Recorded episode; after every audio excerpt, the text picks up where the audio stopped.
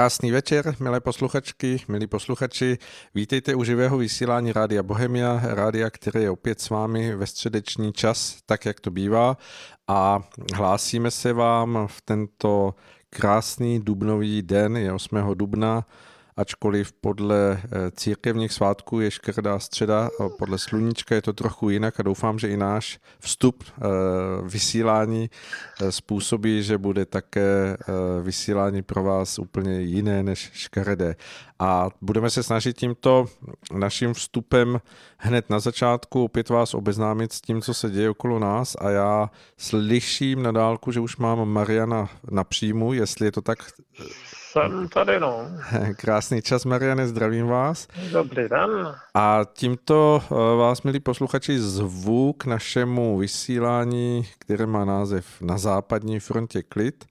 A asi nejde úplně žádným jiným způsobem začít, než to, že budeme hovořit o tom, co je skutečně aktuální, a to je opět COVID-19, koronavirus, který je všude okolo nás, alespoň v tom mediálním světě.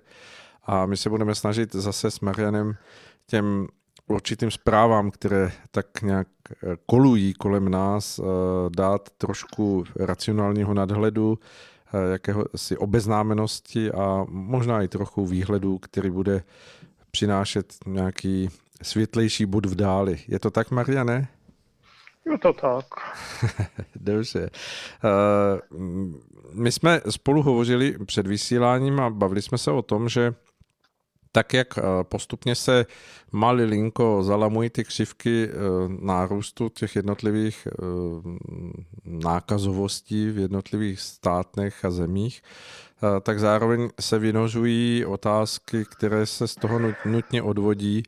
A to je vlastně, co bude dál, a teď to bereme i z toho pohledu ekonomického nějakého nastavení, které to, které známe, vlastně úplně změní. Nebo myslíte si, že to bude fungovat dál všechno? Změny budou určitě velké. Ony jsou vidět už i třeba v organizaci práce. Teď jsem třeba četl o jednom podniku, který měl ve zvyku, když měl šifty, tak se střídali tak, že se o půl hodiny překrývali, aby se ti lidi, co skončili právě práci, dokázali domluvit s těmi, kteří teprve začnou. A teď si uvědomili, že vlastně hrozí, že když tam přijde jeden infikovaný, že budou mít dva týmy v karanténě, tak to udělali přesně naopak. Jedna šichta končí o půl hodiny dřív, než začne ta druhá, a tu půl hodinu mezi tím se jenom čistí prostory.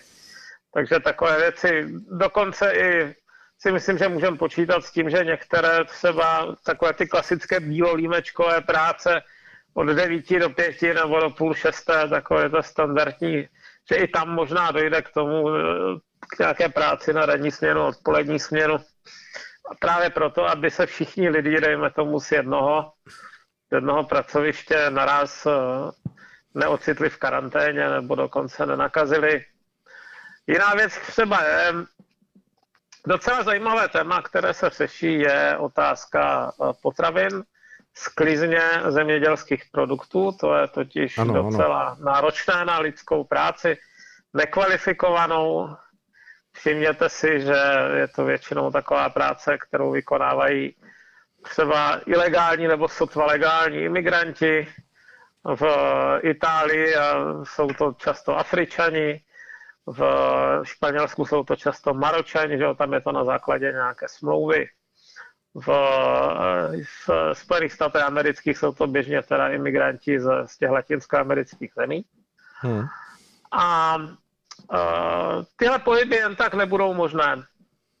Zejména jsou teď silně strážené hranice. Myslím si, že třeba Maroko ani nepustí svoje lidi teď do Španělska.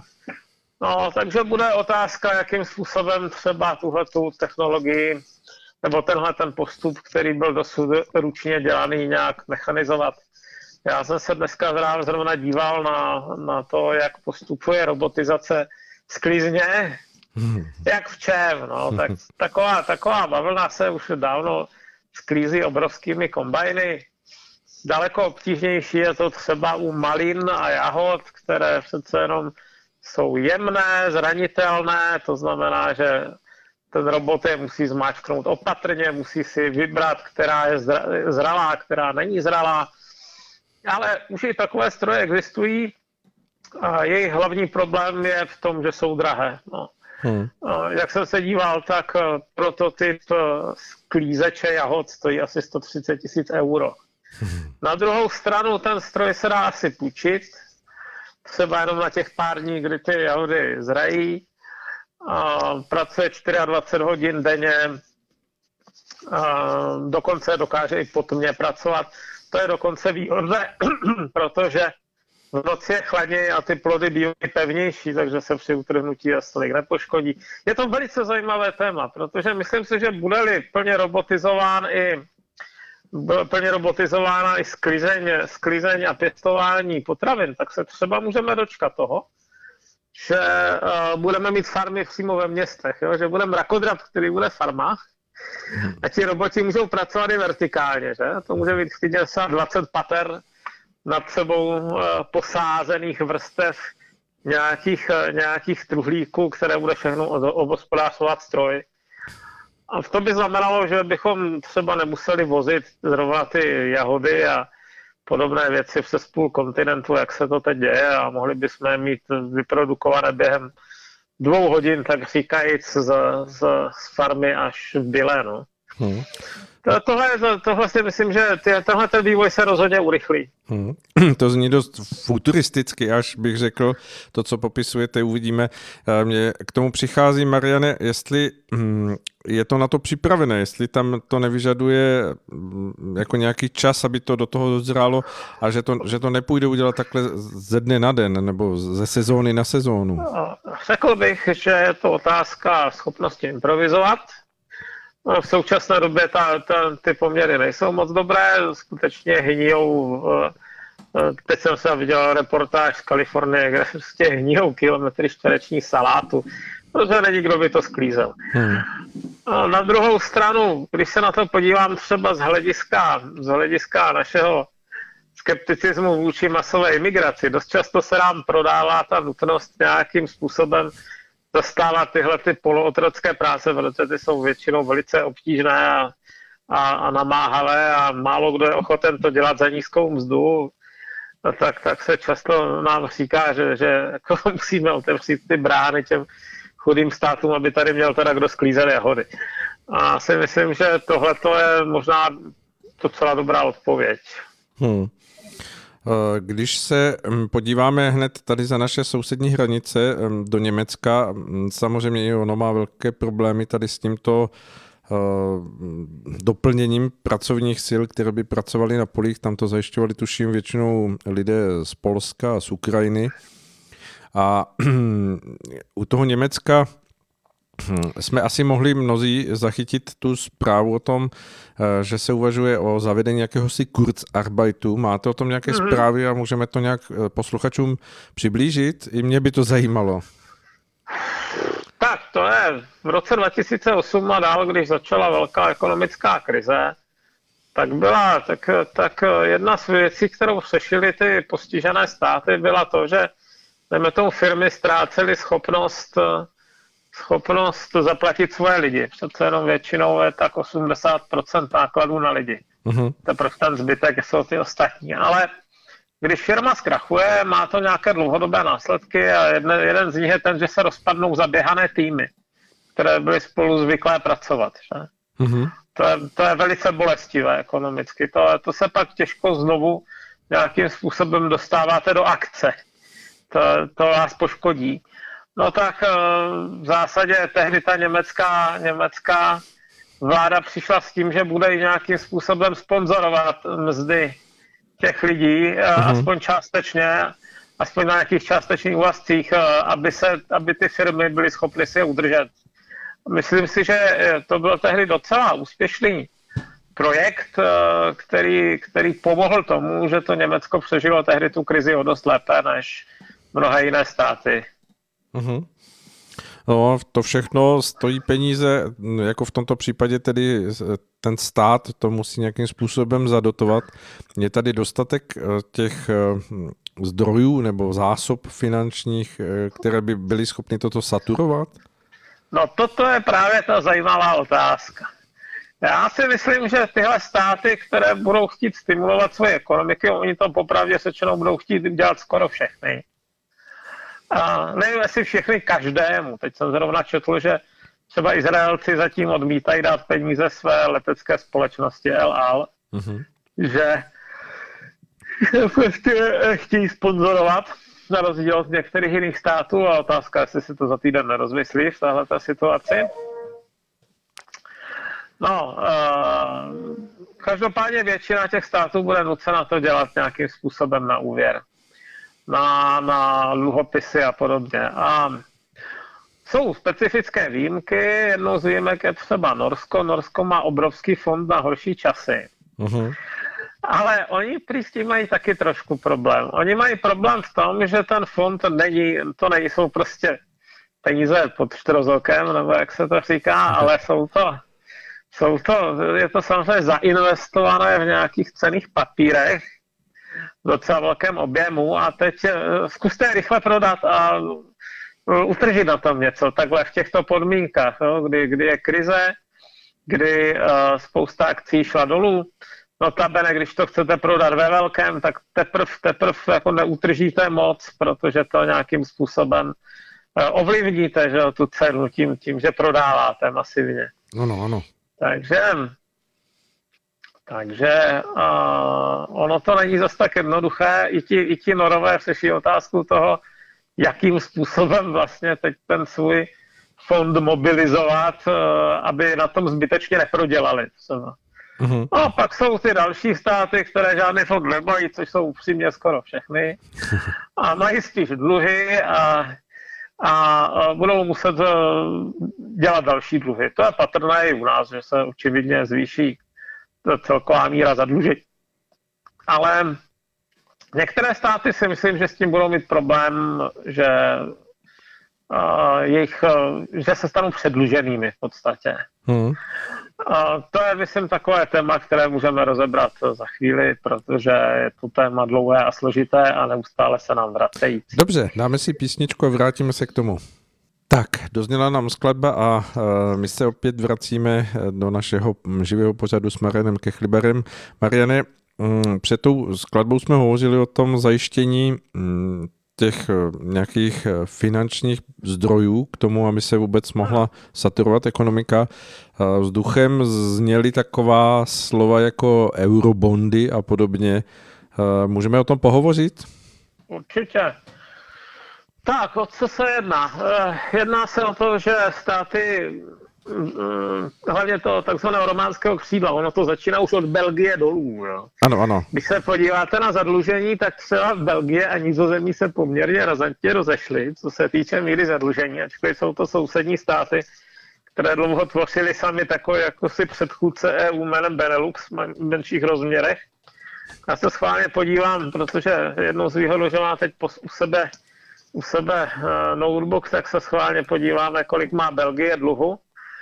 A Belgie má 102% HDP dluhu, čili je ve stejné lize jako Francie, Španělsko a Kypr,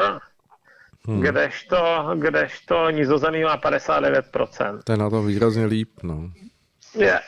Takže ono to začíná už od té Belgie dolů, no? Takže dále Francie, Španělsko, Portugalsko, Itálie, pak jsme si zmiňovali ještě ten Kypr, Řecko ani nemluvě, to jsou všechno státy, které mají jako kolem 100 a více procent, v případě Itálie je to už skoro 140% HDP dluhu a to znamená, že všechny tyto státy, nemýlím-li se, platí eurem a naprosto zásadním způsobem tak překračují taková ta maastrichtská konvergenční kritéria, která byla určena na stabilitu a která říkala, že nemá být více než 60% HDP zadlužení. To je, jak vidíte, to Nizozemsko je na hraně, ačkoliv je považováno dneska za jednu z těch šetřivějších zemí. No a 3% HDP ročně jako deficit. A to je, v této situaci je to pravděpodobně, se to ještě významně zhorší v těch postižených státech, protože ano, Italům se podařilo třeba už trošku zabrzdit průběh té epidemie, Mají dokonce menší počet pacientů na jednotkách intenzivní péče, což je významné, to je velmi, velmi dobrá zpráva, ale ono se jim to podařilo tak, že poměrně dost zaškrtili veřejný provoz, že? Ano. Takže to je očividně se nedá udržet na věky, nějakým způsobem se musí pomaličku přicházet na to, jak tu aktivitu zase nějakým způsobem podpořit, aniž by se přitom začal zase nekontrolovaně šířit infekce. A tohle bude cesta různých slepých uliček, bude se muset postupovat opatrně. Divil bych se, kdyby se to do července podařilo vyřešit. No. Nějakým způsobem se to podaří mírně zlepšit, ale propad ekonomiky třeba o 10% se vůbec v Itálii nedá vyloučit, čili stav, který je srovnatelný s tím, co postihlo Irán po vyhlášení těch amerických sankcí a zpřísnění. Ti měli, myslím, 9,5% propad. Bylo to docela drastické. A to samé tedy hrozí Itálii a tím by zaprvé ta míra jejich zadlužení poskočila sama od sebe, protože zadlužení se počítá na procenta HDP. Takže když se HDP smrskne, tak to zadlužení automaticky proste. A tím pádem by se jim hůř splácely úroky, pochopitelně, protože ty úroky se musí splácet z vybraných daní a těch vybraných daní bude míň, když ekonomika oslabí. A ještě navíc je tady ta otázka, teda jakým způsobem podpořit svoje vlastní firmy.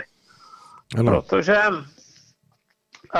jim hrozí, že tak jako u nás dáváme, dejme tomu 25 000 živnostníkům, nebo už si myslím, že to schází akorát schválení Senátu a podpis prezidenta, že to bude, tak něco takového víceméně chtějí udělat i ty další státy, aby nebyla bída. Přece jenom poměrně dost lidí žije od výplaty k výplatě nebo od tržby k tržbě a nemají moc velké rezervy. Je to běžné, když se podíváte na takové ty statistiky, kolik procent lidí by mělo problém, dejme tomu, zaplatit novou pračku, kdyby jim náhle vypadla, tak je to nezanedbatelné procento. A v téhle situaci jsou samozřejmě ohrožení. Takže je potřeba je nějakým způsobem podpořit nebo riskovat veliký hněv populace. Veliký takový, že by mohl ukončovat, tak říkajíc, mandáty vlád. Jo. A to si nikdo moc netroufne, takže ty peníze tam budou muset nějakým způsobem nasypat. A ano, to budou další dluhy, protože vybrané daňové prostředky na to nestačí. Zároveň jsou samozřejmě s tím spojeny náklady, jako je zdravotnictví, že? Zdravotnictví je, no, snaha pečovat o takové množství lidí je sama o sobě drahá, je potřeba nakupovat přístroje, platit lidi, možná dokonce postavit nové nemocnice. Pak máte ještě takové zajímavé vedlejší efekty, jakože třeba to jedna z významných prvků hospodářství je právě v Itálii, ve Španělsku je právě turistika. Turistika má i takový šedočerný rozměr. Tam docela dost lidí vydělává jaksi na šedo. No, ať počínají uklízečkami, které uklízejí po těch návštěvnících přes nějaké číšníky, kteří jsou tam někde možná navíc a placení pod rukou a tak dál. A to se nedostane úplně do oficiálních statistik, to jsou lidi, kteří to dostávají vesměs z hotovosti a bez jakýchkoliv odvodů, ale samozřejmě to taky mělo vliv na životní úroveň, dejme tomu v té Andaluzii a v Benátkách a podobně. Jo? Takže ačkoliv bylo oficiálně třeba nezaměstnanost v Andaluzii, tak mezi 20 a 25%, ve skutečnosti to bylo trošku lepší. Jo? Změkčoval to tady tenhle ten šedočerný sektor, který ale tentokrát samozřejmě nemá z čeho žít. Takže ten taky zažije docela krizi. No. A v téhleté situaci jediné, co můžou ty vlády postižené italské, španělské, francouzské a tak dále dělat, je skutečně vydávat další dluhy, ale otázka je, jestli vlastně můžou. No, do jaké míry vlastně jim to bude tolerovat ten zbytek té eurozóny, A jestli jejich zadlužení nedosáhne úrovně, která je nesnesitelná, řekněme, ano, která je tak vysoká, že už by nedokázali splácet z toho ani ty úroky. No, takže to je přirozená myšlenka, která z toho plyne, je, že by jim v nějakém smyslu mohly vypomoci ty státy, které jsou postižené míň a které jsou, řekněme, ekonomicky stabilnější a bohatší a méně zadlužené. Ale ty o tomhle v tom potřičném rozsahu nechtějí moc slyšet. Protože nejjednodušší způsob, jak tohle udělat, by bylo vydávat společné takzvané eurobondy, čili závazky, cenné papíry, za které by ručila celá eurozóna. Ale to je přesně to, čeho se zrovna ti Němci a Nizozemci a podobně obávají z toho, že by pak museli platit dluhy cizích lidí, cizích států, za které vlastně nemají přímou zodpovědnost nebo zavinění. Tyhle ty úvahy už byly před 10 lety a nezdá se, že by se tak stalo. Navíc tam máme i to, že prognózy, které teď přicházejí z Německa, ač tady je můžeme považovat za ty možná takové ty nejčernější, tak hovoří až o 11% propadu HDP samotného Německa, takže to jsou procenta, tak jak jste i vy zmiňoval, která nahání hrůzu asi každé vládě a v tomto směru se asi bude dát hovořit o tom, že tak, jak se přistoupilo ty jednotlivé státy k řešení té pandemie sami za sebe, takže asi i možná dojde k takové ekonomické pandemii zase řešení sami za sebe. Nebo myslíte si, že ta Evropská unie bude mít dostatek vlivu a síly na to hledat nějaké společné řešení? No, nevěřím, že ho najde vzhledem k tomu, jak odlišné ty názory jsou. A je možné, že se o to aspoň nějakým způsobem pokusí se tomu přiblížit, ale je fakt, že v krizích vesměs lidi fungují podle principu bližší košile nežli kabát a tady je to krásně vidět. Ano. Skutečně mají samozřejmě i ti Němci veškerý důvod se domnívat, že ani pro ně to nebude jednoduché. Ani u nich to zkrátka není taková sláva. Za prvé, oni byli velmi silná exportní ekonomika, ale zrovna ty exporty se značným způsobem propadly. Jedna z prvních věcí, na které lidi šetří, je nové auto. Nemají důvod kupovat nové auto, když staré ještě jezdí. A to je jev, který je teď velice zřetelný. Zrovna německé automobilky hlásí propad zájmu o vysoké 10%. A to je samozřejmě dost významná část veškerých vývozů z Německa. No, je to jejich asi nejdůležitější průmysl a najednou nekupují Číňani, nekupují Američani, nekupují Britové, nekupuje nikdo. Není to žádný, na rozdíl od roušky, to není věc nezbytná k přežití. Tudíž jsou ohroženi v tom, že nebudou mít příjmy.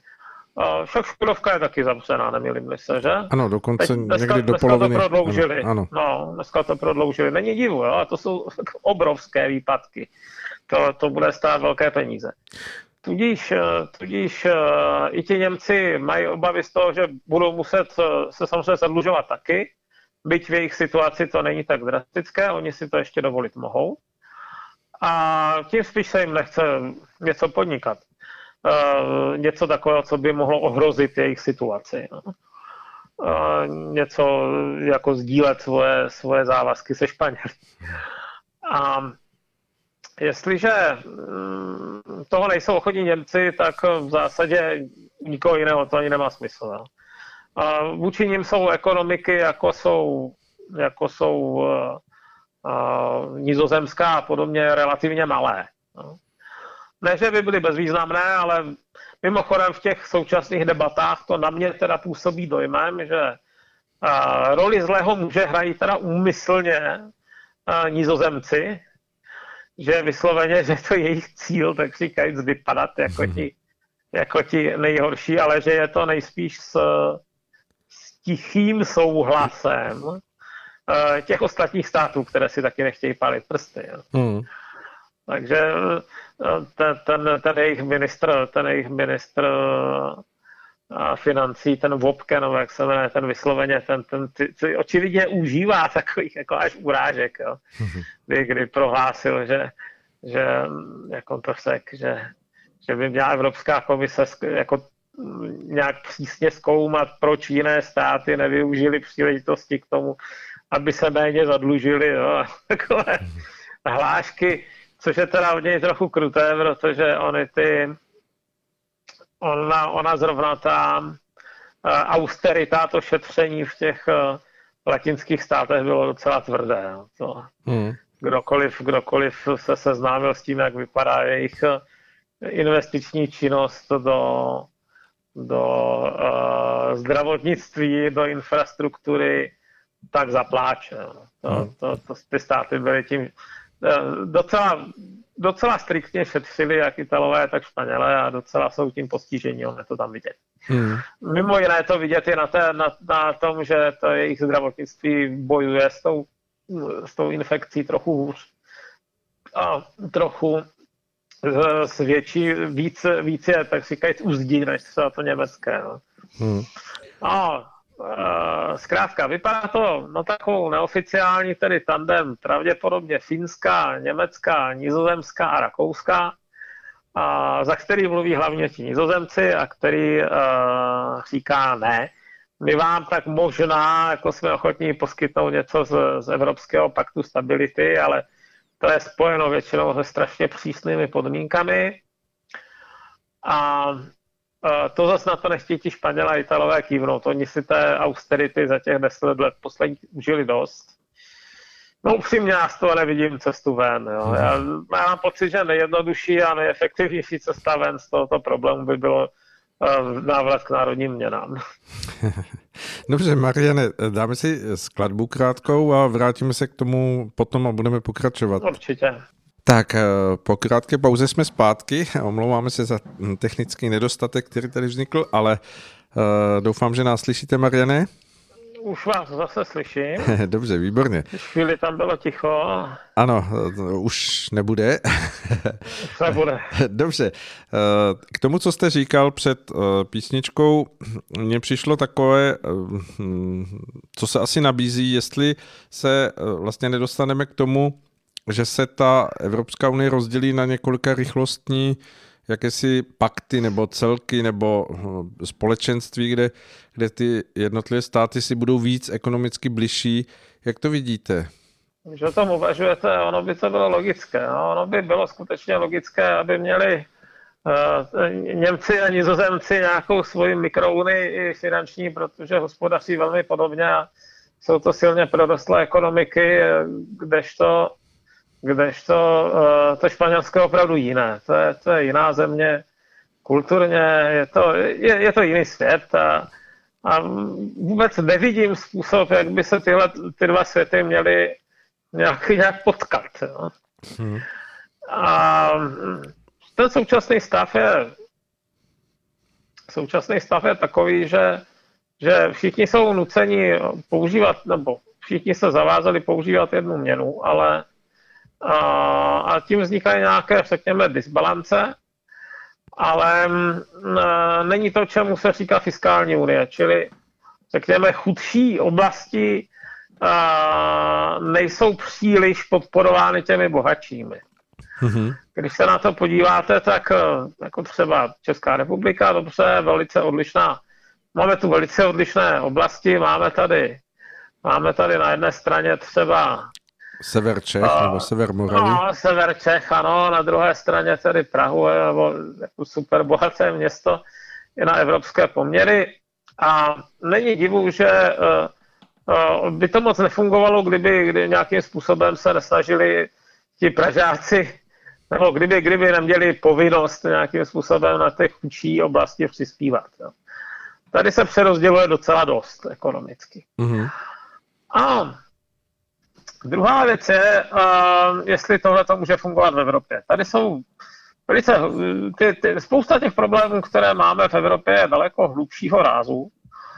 Například z těch nejpostiženějších oblastí, těch periferií, odchází příliš mnoho kvalifikovaných lidí. Příliš mnoho. Tolik, že tam pak je problém zajistit nějaké základní služby. A to je docela významný problém, když nemáte lékaře a podobně, zkuste to nějakým způsobem kompenzovat tím, že máte dostatek, já nevím, cyklostezek, tak to je akorát naštvání, že tam je nějaká dálnice, po které teda sviští vozidla z Německa do Turecka, jo, někde v tom venkovském Bulharsku, ale vám to teda opravdu k ničemu není v dotyčný moment.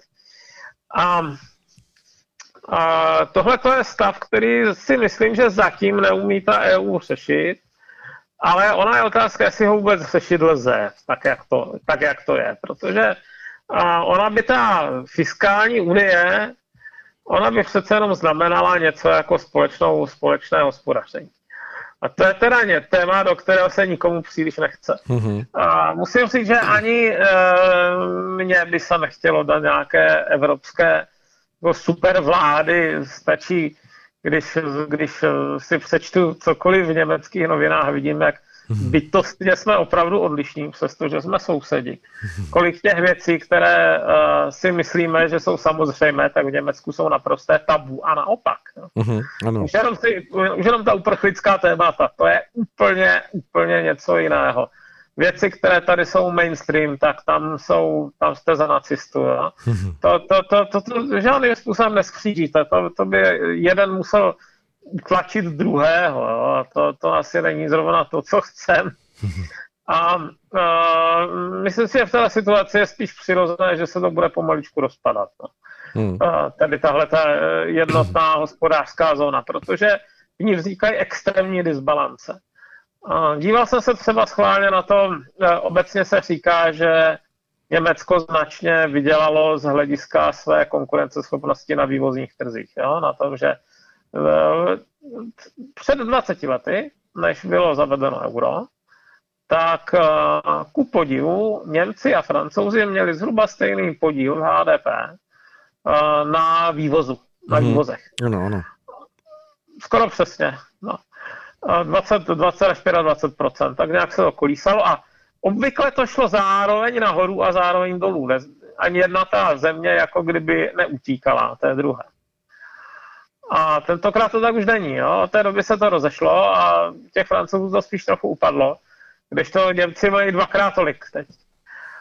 Úplně krásně to vidět třeba v tom automobilovém průmyslu. Tam se ani nedá říct, že by Francouzi si udrželi pozice. Oni, myslím, že jejich automobilový průmysl se zredukoval asi trojnásob, jo, což je docela špatné. A převzali to právě Němci. Jo. Takže toto není jednoduchá situace, tyhle ty disbalance se spíš vyhrotily. A docela by mě zajímalo, jak dlouho se třeba zrovna to Německo, které jako celek, řekněme, na tom nějakým způsobem vydělalo, jak dlouho se ještě dokáže vyhýbat tématům, co teda udělat pro ty ostatní. Ono se i nabízí otázka toho, ve chvíli, kdy tedy dojde k tomu nějakému neporozumění, protože samozřejmě asi tam bude hodně velké pnutí k tomu nalézt nějaké shodné cesty k tomu řešení. Tak když se vrátíme k tomu obrazu, co jste říkal, to bližší košile nežli kabát, nemůže to naopak se překlopit do jakéhosi napětí mezi jednotlivými státy, dejme tomu, tak jako jsme to viděli třeba o přetahování se různých dodávek roušek a podobně. Nemůže se... No tak ono už to je dost dřetelné, jo. Tento je už v podstatě dávno nastal. V současné chvíli je ta unie docela rozhádaná, je to tak. Je to vidět i na těchto věcech, i na otázku toho, kdo komu dovolí kdy překračovat hranice třeba, protože státy docela potlačují jakoby volný pohyb lidí, ani se tomu úplně nemůžu divit. A to samozřejmě postihuje třeba ty pendlery. Když se jedna z věcí, které se zrovna u těch Němců jsou docela patrné, je, že oni zaměstnávají poměrně dost lidí z příhraničních oblastí. Jo, ještě jako výraznější je to u Švýcarů. Ale i v Německu je to velmi patrné, že hodně lidí pracuje za hranicí, dejme tomu, a jsou to Češi, Poláci, dokonce i Rakušáci. No a to je, najednou ten pohyb nejde, že? Najednou je to, většina států to vysloveně zakázala, některé ty státy to, řekněme, jenom omezily, ale i tak je to docela bolestivé. A najednou jim scházejí třeba lékaři nebo odborní pracovníci. Takže toto je taky pro ně nepříjemné. No a samozřejmě je otázka, jestli se nám nebudou chtít za toto nějak revančovat. No. V vozovkách. Když hovoříme o tomto výhledu, dejme tomu nějakých možných napětí mezi jednotlivými státy, jak si do toho dokážete vy za sebe představit třeba právě otázku, která je sama o sobě dost problematická, to je vlastně příliv imigrantů do Evropy jako celku. Za prvé otázka, jestli bude mít ještě Evropa tu přitažlivost, kterou má teď, ale druhá věc je, nakolik tam bude vlastně docházet k tomu nějakému neřešení vlastně těchto otázek s tím, že každý stát to bude brát, takže ať si to ten druhý vyřeší sám za sebe. Tak, to se projevilo svého času taky docela přetelně. Teď jsem zaznamenal jednu věc, že právě Giuseppe Conte, italský ministerský předseda, tak vyhlásil, že Itálie už není bezpečným přístavem, vzhledem k tomu, kolik má infikovaných lidí, a že v zásadě uzavírá italské přístavy pro takové ty záchranné lodě, myslím, že teď jsou stále jenom dvě. A že víceméně jim vzkázal, já o tom budu psát článek, že plujou-li pod německou vlajkou, tak teda laskavě plujou do Německa. Myslím přesně to, co nechtěli slyšet. Takhle na druhou stranu známe tady tyhle ty praktikanty, podle mého názoru to budou dělat tak, že prostě budou drze připlujou do toho přístavu natvrdo a pokusí se tam nějak vnutit, stejně jako za Salviniho, který je tady v opozici, a budou spoléhat na to, že nějaký italský soud to posvětí. Ale je to jako dost dostatečné, pokud jde o takovou tu půjčka za oplátku, tak to, že se Němcům moc nechce do pomáhání Itálii, tak tady je zase, toto je zase téměř namířeno proti nim. Takovýhle výměn tady bude teď asi víc. No. Jak v tomto kontextu vidíte teď tu řecko-tureckou hranici, protože ona tak trošku pod tím tlakem těch zpráv okolo koronaviru zmizla z toho hledáčku médií, ale pořád tam nějaké napětí zůstává. Sledujete to vůbec, tuto záležitost? Trošku se to zlepšilo, protože Erdogan je nechal ty nejproblemovější jedince odvést zpátky do tureckých měst. A s tím, že údajně jim hrozí teda infekce covidu, že? Nějaké zdůvodnění se najde vždycky, a tak pokud vím, tak to tam není teď tak kruté.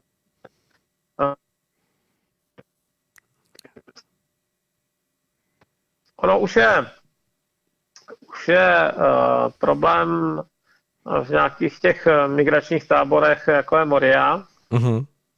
Neví se, jak velký. Tam se cenou ta zdravotní péče není kdo ví jak rozvinutá, takže není jisté, kolik těch lidí nakažených je, ale nějací jsou. Oni jsou to převážně mladí lidi, takže oni nebudou pravděpodobně tak těžce postižení jako ti starší. Ale stejně to jsou nějaké efekty výpůje. Jeden z důvodů, proč to bude mít efekt, je, že hodně těch lidí z třetího světa je už tak postiženo nějakým způsobem zdravotně, třeba tuberkulózou. U nás je tuberkulóza v Evropě byla skoro vymýcená, to se změnilo hod s těmi migračními proudy, ale byla skoro vymýcená, ale v tom třetím světě je stále ještě dost běžná a velmi výrazně třeba rozšířená v Africe, kde často jde ruku v ruce s HIV infekcí. Tam zkrátka není infrastruktura na to, aby se ti lidi léčili, očkovali, podchycovali. A výsledek je ten, že máte lidi s nemocnými plícemi, kterých je docela dost. Takže ti pravděpodobně můžou mít ty průběhy horší. Že?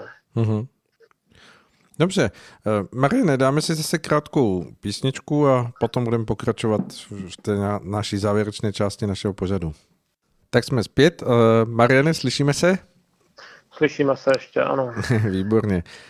My jsme hovořili před tady tou skladbou o té jakési rozklíženosti Evropské unie. Když teď překročíme ty hranice Evropské unie, jak to vůbec vnímáte nebo čtete vy z hlediska těch svých zkušeností a přehledů vůbec nějakého celosvětového rozměru, jak vnímáte, že se podepíše tato pandemie na vztazích nebo nastavení toho celosvětového běhu věcí?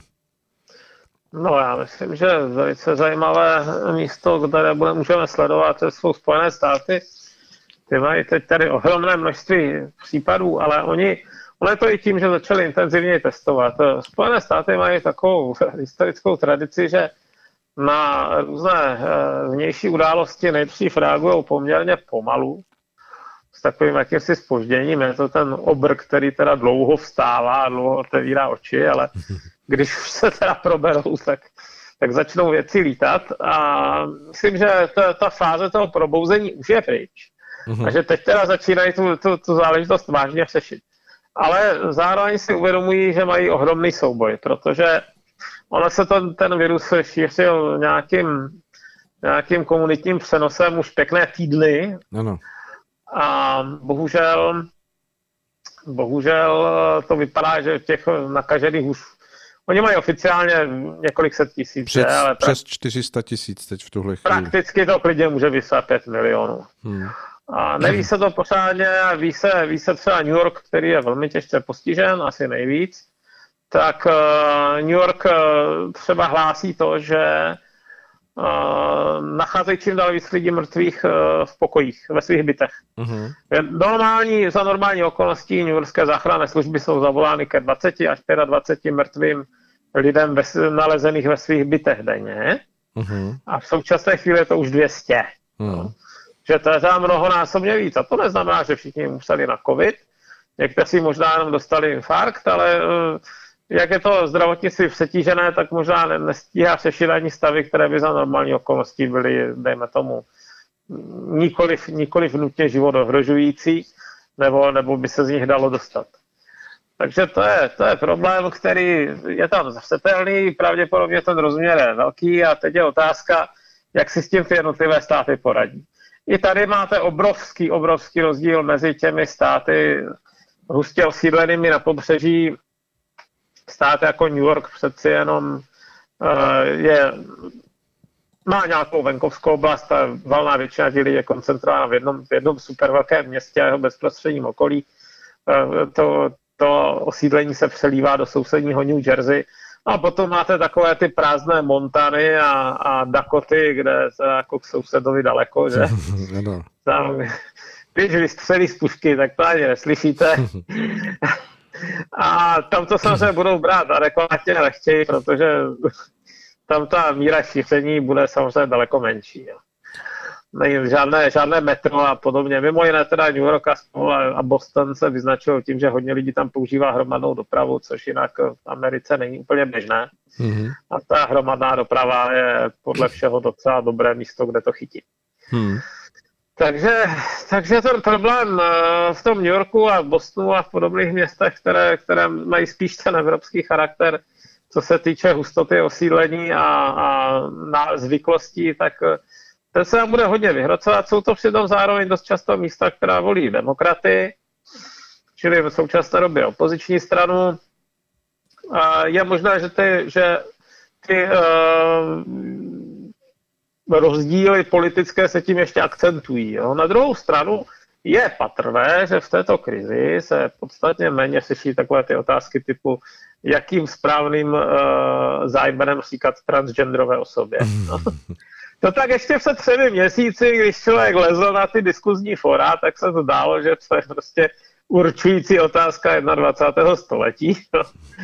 A zrovna ta anglosaská oblast jsem teda lítala jako dokonale, když člověk uváží, kolik těch aktivistů je, tak teda měli naprosto disproporční vliv na to, co se diskutovalo v médiích a podobně.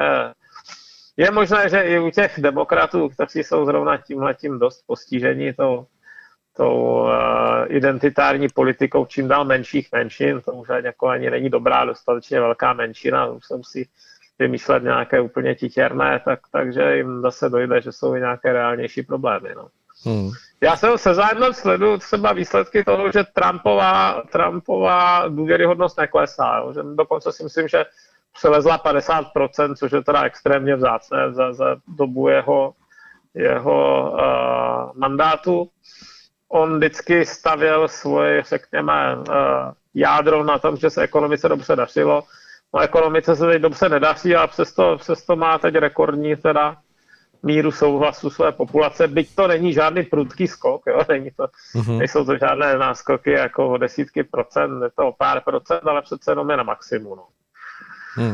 Takže ono mimo jiné, oni se dostali do takového zajímavého konfliktu s tou Světovou zdravotnickou organizací, že? On ji dneska vyhrožoval, nebo včera to bylo, že jim sebere peníze, protože prostě udělali všechna doporučení špatně a protože příliš očividně šli na ruku Číně. Oni se kdysi rozešli už v tom, že kdysi v lednu. Dneska už to na mě působí jako kdysi.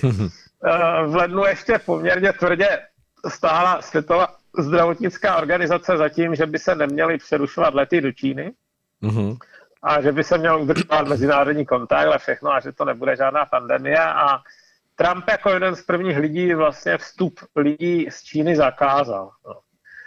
A v tom se teda ukázalo, že měl pravdu, byť on třeba podceňoval zase jiné rozměry té epidemie, ale to se ukázalo, že v tomhle konkrétně měl pravdu. Nakonec to udělali ostatní státy v nějaké míře a to šel vysloveně jednoznačně proti těm doporučením, která ta Světová zdravotnická organizace udělala a vyplatilo se. Pak jsou samozřejmě takové ty další věci, jako nosit roušky, nenosit roušky, kde je očividné, že ta Světová zdravotnická organizace učinila nekonzistentní doporučení, že? Řekli něco ve smyslu, jako roušky stejně nefungují a kromě toho je potřebují profesionálové, což je to úplně proti smyslu, ne? To nedává smysl. Oni to dneska vysvětlují víceméně tak, že chtěli zabránit jejich hromadnému skupování, no, ale toto je tak blbě manipulativní technika. To, že je manipulativní, no tak politika, jo, ale blbě manipulativní, ono je očividné, že to takhle nemůže být. A každému, kdo má IQ 95 a víc, tak si myslím, že to dojde. Jo, a když vás něčím takovým teda kromě oficiální zástupci na národní organizace, tak si řeknete, co tam vlastně dělají a proč. Takže skutečně se může stát, že financování Světové zdravotnické organizace bude z odpovědnosti Číny teď. Ona mimo jiné nechce mít nic společného s Tajvanem, který přitom má právě kvůli Číně, že? Který přitom má poměrně dobré výsledky v podvazování té epidemie, možná vůbec nejlepší na světě. Takže i toho si lidi všímají. Nakonec je možné, že ta epidemie tomu Trumpovi ještě pomůže v tom zvolení. Otázka, jak dlouho bude trvat. Protože samotná krize, dokud trvá krize, lidi mají tendenci takové soudržnosti a většinou nemají tendenci k tomu prudce změnit politické směřování země. Jiná věc je, když už teda fakt pobyne, pak najednou je větší vůle ke změnám. A úplně krásně to bylo vidět na tom, jak Winston Churchill byl skutečně silně podporován svojí populací za války, ale jakmile bylo po válce, tak prohrál volby. Jo. Šel tam Attlee, který začal zavádět různé levicové vymoženosti jako NHS, v podstatě jako pravý opak Churchilla. A ano, pokud ta krize bude, dejme tomu, v červenci jako u konce, tak je možné, že v listopadu už bude krapet, že se ti lidi tak říkají, se otřásli, jo, a že budou chtít změnu. Na druhou stranu ještě změna. On ten Joe Biden, který kandiduje na prezidenta za demokraty a který podle všeho už nebude mít žádnou konkurenci, protože Bernie Sanders to dneska zrušil, to taky není moc velká změna. To je člověk, kterému bude 77 a který byl ve vrcholných patrech politiky dlouhá léta, byl to viceprezident za Obamy, takže ona je to zase jenom výměna potenciální za dalšího člověka, který fungoval ve establishmentu dlouho. Mariane, zbývá nám pár minut. Chtěl jsem se vás ještě zeptat, jak vnímáte ten experiment, na který se vydalo Švédsko, které tedy urputně drží jakousi uvolněnost toho celkového nastavení všech těch nějakých ochranných opatření. Jak to vidíte? Nebude to tak, že nakonec to Švédsko z toho vyjde s tím, že se ukáže, že to nebylo všechno potřeba, nebo naopak myslíte, že tam hrozí velká katastrofa? Mají docela úmrtnost. Mají mnohem větší úmrtnost než na sousední Norsko. Já si dokonce... Tam ten jejich šéf, ten šéf hygienik, ten Anders Tegnell, to je člověk, který mě trošku připomíná jednoho jedince, o kterém jsem teď psal do Zapomenutých příběhů 3. Udělám si drobnou reklamu, vyšly Zapomenuté příběhy 3, už jsou rozposílány před objednatelům. A jedna z těch kapitol se jmenuje Budapešť ještě bojuje a je to o jomkypurské válce. Mm-hmm. A jeden z důvodů, proč byli Izraelci tak zaskočeni v tom roce 73 svými protivníky, bylo, že Eli Zaira, který šéfoval Amanu, jejich vojenské výzvědné službě, byl přesvědčen o tom, že od těch Arabů nehrozí žádné nebezpečí. A jelikož to takhle zanedbal, prokaučoval, jste se naprostém sebevědomí opravdu, tak oni byli zaskočeni a nedokázali se bezprostředně tomu přizpůsobit. Ten Anders Tegnell, ten Švéd, mi hrozně připomíná to Eliho Zairu. Já si myslím, že je jedna z tragédií, že někteří jsou prostě příliš sebevědomí. A tohleto, ten jeho postup, že zásadně nic nehrozí. Já jsem viděl sbírku ohromného množství jeho výroků už od konce ledna. To bylo jedna vedle jak druhá. Jo? Prostě od toho, že se to nikdy nerozšíří z Číny, z toho, že v Itálii to bude drobný problém. Jo? To byla ale sada asi 15 takových výroků. A oni ho tam pořád nechávají a nechávají ho víceméně formovat švédskou politiku, i když teď začínají mít strach, vzhledem k tomu, že třeba v Stockholmu už začínají být opravdu přeplněné jednotky intenzivní péče a zvažují, že nějaké restrikce. No. A já si teda myslím, že k ním tenhle druh infekce určitě nebude mimo srdci. No. Skončí z výsledky srovnatelnými s Itálií. No. Uvidíme, je tady ještě otázka okolo dalších zemí, třeba Rusko je velkým otazníkem, alespoň pro mě, s tím svým počtem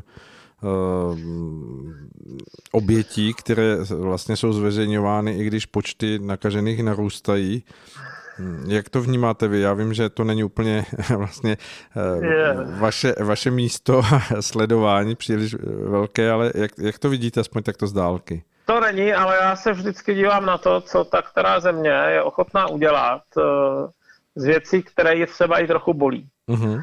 A oni teď zvažují, že zruší květnovou slavnostní přehlídku, že? Mm-hmm. Přitom je to 75. výročí konce druhé světové války, takže je to významné výročí a už se o tom pomaličku uvažuje, že by se buď zrušila, nebo že by se aspoň přesunula. A to si myslím, že je určitým důkazem, že mají z toho vývoje u sebe taky obavy.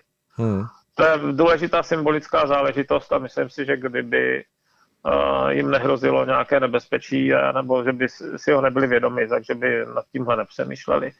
No rozhodně by to neuniklo do médií, tahle myšlenka. To je podobné jako Japonci a jejich olympiáda, že? Oni se na to snažili dlouho a utratili za to hodně peněz, ale stejně to radši budou posouvat nakonec, protože ještě v tom termínu by to bylo příliš riskantní. Tak myslíte, že jsou ještě země, které jsou daleko před tím svým vlastním vrcholem toho nějakého zkrocení té pandemie? V Evropě nebo celkově? Celkově, no, protože tady máme třeba Indii, máme tady spoustu zemí Jižní Ameriky. Ale já jsem se postřel, že jedna ze zemí, které to fakt extrémně zanedbáví, je Indonésie, která má přitom docela početné obyvatelstvo, kde snad jako oficiálně tam bylo snad jenom dvouciferné číslo, to hlásili, ale to je naprosto vyloučeno. To je nesmysl. Statisticky, že by takhle hustě osídlená země s intenzivními kontakty s Čínou neměla tenhle ten druh problém.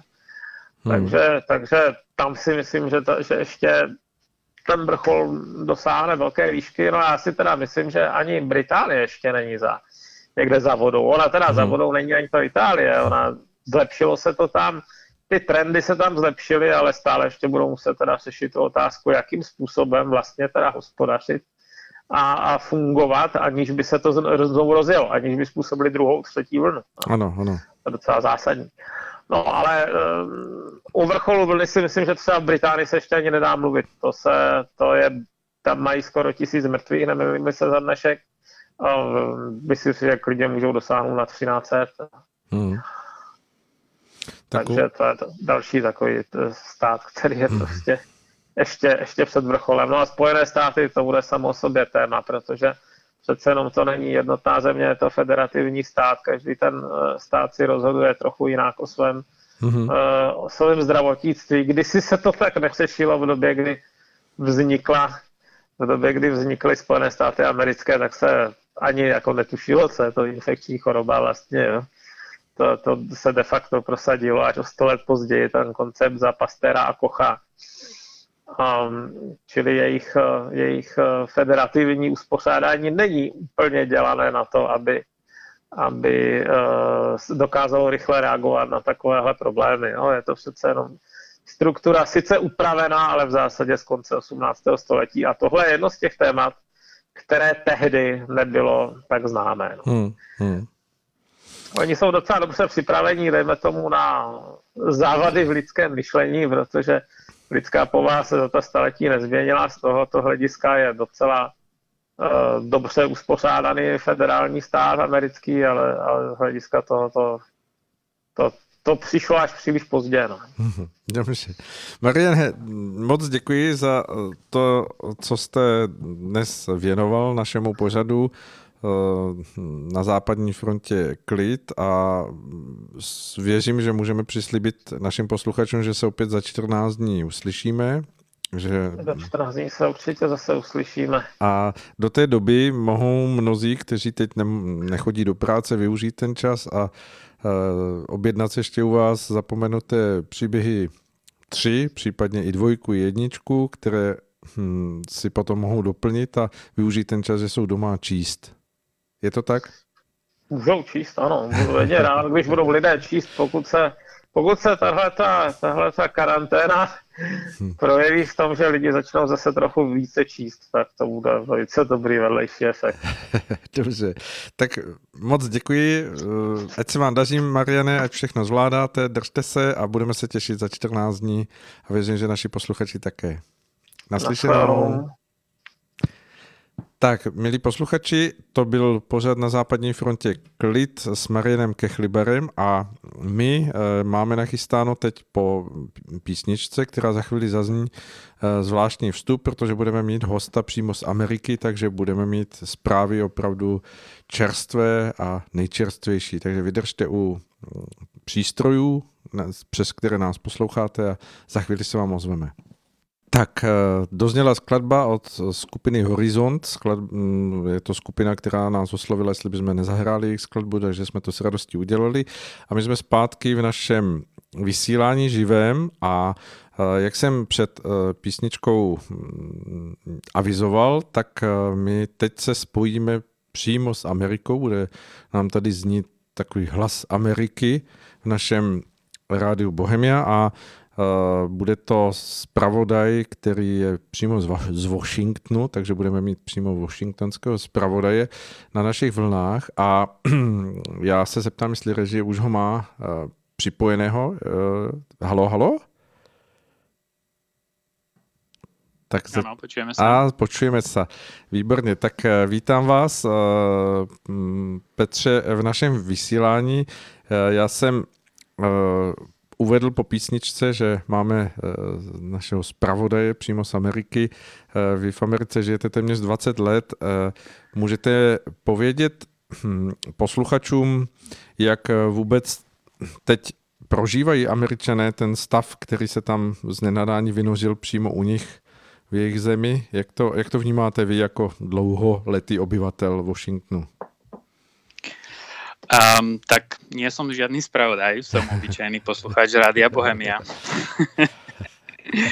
A na základe toho budú aj moje pohľady. A myslím si, že táto epidémia zasiahla Ameriku nepripravenú a určite je prekvapená, lebo každý si asi myslel, že to bude ďalší SARS alebo ďalšia vtáčia chrypka, ktorá nikdy do Ameriky neprišla, ale táto je prefikánejšia a prišla, sa mi zdá, že prvý bol asi niekde v Sietli nakazený. A bol to vlastne občan, ktorý prišiel z Číny, nasledoval všetky nariadenia, ktoré mu boli proste dané v tom čase a cestou z letiska proste stihol nakaziť ľudí. No. Takže to je ako ten známy prípad, ale myslím si, že tých prípadov bolo viacej. No. My jsme s Marianem Kechlibarem před vámi v našem pořadu Na západní frontě klid hovořili trošičku o Americe. On hovořil zajímavou věc, říkal, že sledoval víceméně jakýsi voličský potenciál prezidenta Donalda Trumpa a ty body mu neklesají, naopak mu mírně stouply. Dá se říct tedy, že Američané v tuto chvíli za těchto podmínek, které tam se odehrávají, mají důvěru v to, co jim říká jejich prezident, mají vůbec důvěru to, že je to zvládnutelné, anebo je možné pozorovat, ať už v médiích nebo mezi lidmi, náznaky nějakých obav a paniky. Jak to vnímáte? No, ja si myslím, že to je podobne ako aj v Čechách, že keď proste nejaký politik má svojich následovníkov, tak týmu proste fandia, veria a neberú ohľad na skutočnosti a zase proste tá druhá strana, tá je zase obozretnejšia a tá zase toho prezidenta podozrieva, takže záleží, koho sa spýtate, no. Takže celoplošne tá verejnosť nie je proste jednoliatá, ale je proste rozdelená tým, že tu majú tie dve politické strany, takže tí, ktorí, a to vidieť to aj na tých číslach, tých nakazených v tom Texase, kde je ako veľká, kde má ako veľa tých priaznivcov prezident Trump, tak majú vysoké čísla tej epidémie. A benevolentný život also v New Yorku proste sa prejavil, ale tam to zrejme tiež doniesli Čínania. Proste tá čínska štvrť v New Yorku je veľká a rozširuje sa každý mesiac, takže v tom New Yorku je počet tých ľudí proste väčší na menším mieste, takže sa to šíri rýchlejšie. No. A New York je víceméně demokratický, dá se z toho vycházet, že se ozývají hlasy, které jsou kritičtější i vzhledem k tomu, že ten New York jako velkoměsto Ameriky opravdu vede v těch počtech, ať už nakažených, nebo i těch, kteří jsou vlastně obětmi tohoto viru. Tak ono je problém ten, že je nedostatok tých ventilátorov a tých masiek a všetkého. A ten New York proste o to prosí, aby tie štáty, ktoré ešte nemajú tie veľké čísla, aby im to dali alebo poskytli, že oni im to potom vrátia späť, ak oni budú v podobnej situácii, ale tie štáty proste si tie zásoby neurobili, alebo respektíve také, aké mali mať, tak ich nemali, lebo to staví veľké peniaze a proste to nemali, No a federálna vláda povedala, že štáty zožente si to sami a potom sama federálna vláda začala tiež na tom trhu sa snažila získať nejaké tie ventilátory a vlastne sa bili medzi sebou. No. Takže potom sa spamätali po jednom týždni, keď to neviedlo nikam a začali to nejak organizovať, ale stále toho ako nedostatok. Marian Kechlibar říkal, že ty počty, které se vlastně výrazně zvyšují každým dnem, jsou také mimo jiné výsledkem nějaké důslednější testovací kampaně. Setkal jste se s tím, že byste byl osloven nebo že byste byl nějakým způsobem jakoby vyzván přímo nějakým úřadem, abyste se někam dostavil, nebo zatím je to víceméně na dobrovolnosti? Tak u nás v Marylande to není také zlé, takže tu je to na dobrovolnosti, nevím, ako to je v New Yorku. Když by z těch výsledků, které jsou s každým dnem, vznikly potřeby nějakým způsobem více prosazovat opatření, která budou zasahovat do těch jakýchsi svobodnějších práv Američanů, na které jsou zvyklí. Domníváte se, že by to bylo přijato, že v tuto chvíli lidmi jako něco, co by bylo respektováno, nebo že to má nějakou svoji mez u Američanů jako takových a od nějakého stupně by bylo k tomu přistupováno, že tohle budou lidé netolerovat nebo že se tomu budou snažit nějakým způsobem vyhnout? Tak ja si myslím, že ani to tak nemusia veľmi okato robiť, lebo v podstate Američania sa vzdali dosť veľa slobodných privilegií, čo mali, keď spadli dvojičky. A vtedy sa to volalo Patriot Act a odtedy vlastne Američania sú sledovaní bez súdneho povolenia. Takže tu si môže tajná služba proste sledovať, koho chce bez toho, aby musela. To vieme od toho Snowdena proste ako NSA, to je Národná bezpečnostná agentúra, ako proste si sleduje, koho chce. Takže tie veľké spoločnosti, tie, aby mohli fungovať na trhu, takže tie informácie musia poskytovať a teraz akurát sa hovorí, že idú celoplošne ako sledovať pohyb ľudí, ale to je len, to, na to vôbec nepotrebujú ani nejak ako v kongrese nejak veľmi lobovať za to, aby to mali. Jak se dostávají k těmto informacím, které jsou prostě nějakým způsobem sdělovány nejrůznější Američané, tak alespoň tady v Čechách byla zpráva o tom, že Afroameričané nechtějí nosit roušky, protože se obávají, že policie bude považovat za nějaké zločince nebo bandity. Setká se už s něčím takovým přímo i v médiích, že by to bylo zmiňováno v Americe?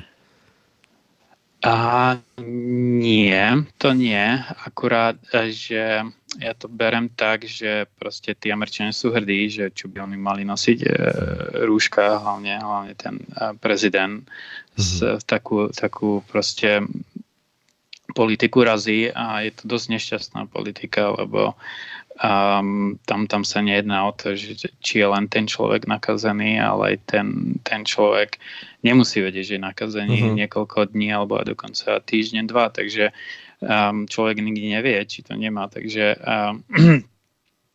oni to proste najprv doporučovali len tým, čo sú nakazení, potom prišli s teóriou, že keď za hodinu a pol sa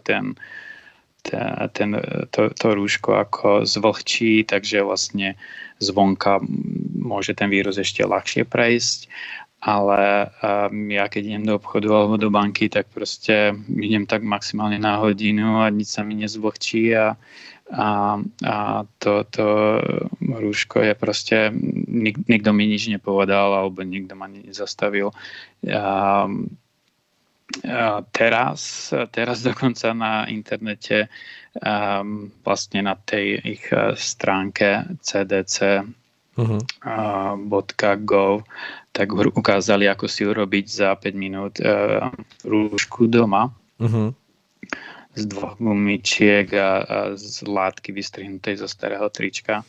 Takže už to ako beží, že už to aspoň doporučujú, že keď to ešte není to nariadené, ale myslím si, že to bol ten najväčší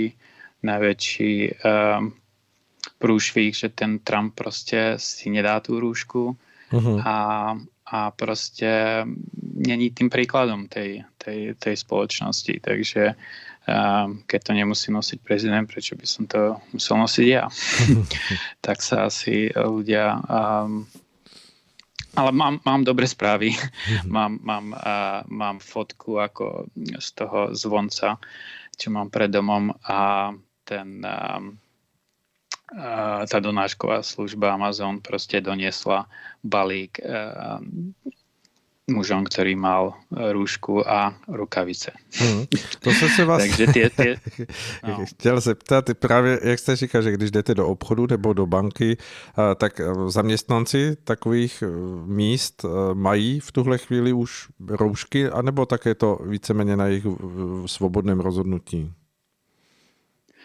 Takže bol som minulý týždeň v banke a ten pracovník nie za priečinkom, ale v kancelárii nemal rúšku, ale mal rukavice a mal také plexisklo pred sebou, ktoré postavili ako na stôl provizorne, aby proste bol oddelený od toho zákazníka. Takže to, ako začali postupne robiť tie banky a banka si zamkínala, za každým jedným si zamkínala dvere do banky.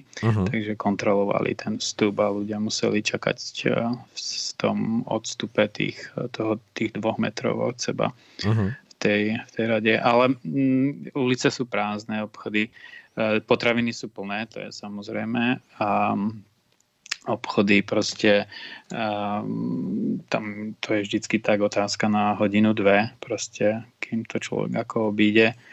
A do začátku to bylo vykupené, ale ta doprava prostě tu funguje, takže všecko se doplňuje. A vím, že v některých štátoch tam na juhu, kde zaviedli obmedzenia vychádzania, takže tam zrazu ľudia ako začali vykupovať obchody po mesiaci toho všetkého. U nás zavreli školy 16. marca. Tiež v práci nám povedali, že máme robiť z domu. Prestalo sa lietať kvôli práci. To zakázali ako v práci. To nebolo ako zakázané vládou.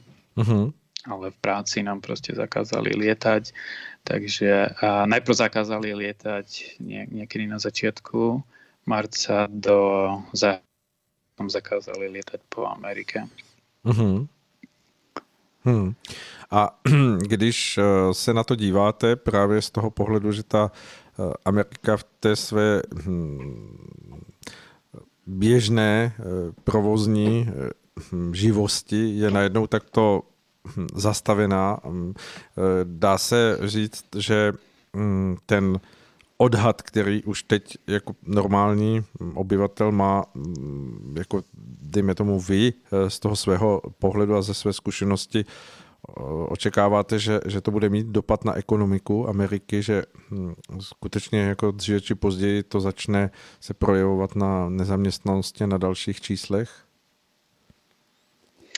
Tak tá neznámestnanosť teraz vybehla tak vysoko, že to asi za 100 rokov nebolo.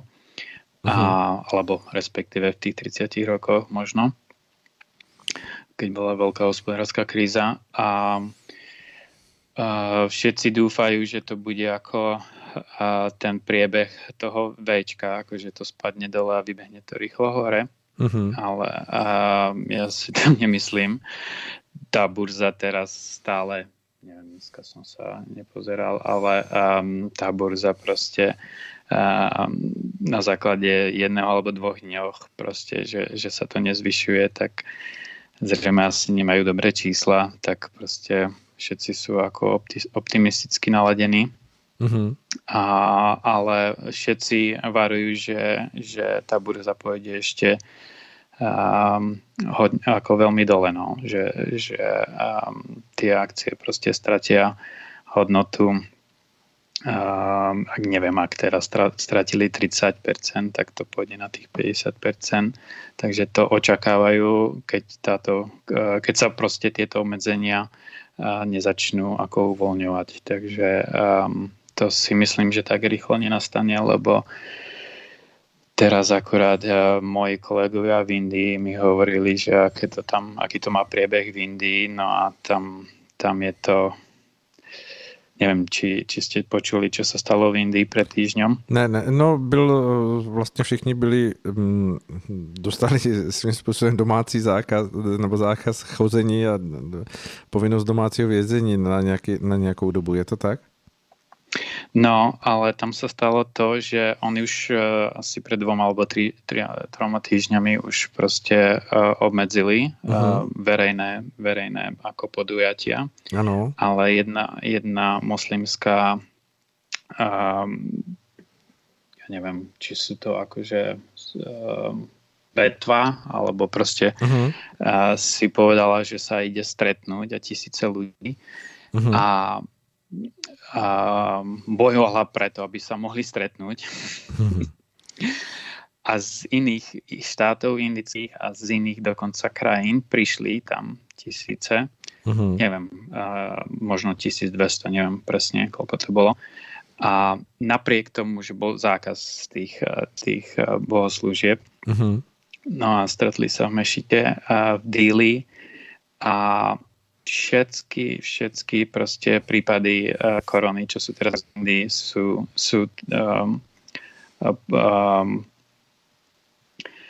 je možné prostě vysledovať, že sú z toho Díli. Hmm. A je to prostě nezodpovednosť tej moslimskej komunity a všetci sú prostě nahnevaní na nich a zrejme tam niekto prostě šíri tu ideu toho džihadu a volajú to korona džihad teraz. Uh-huh.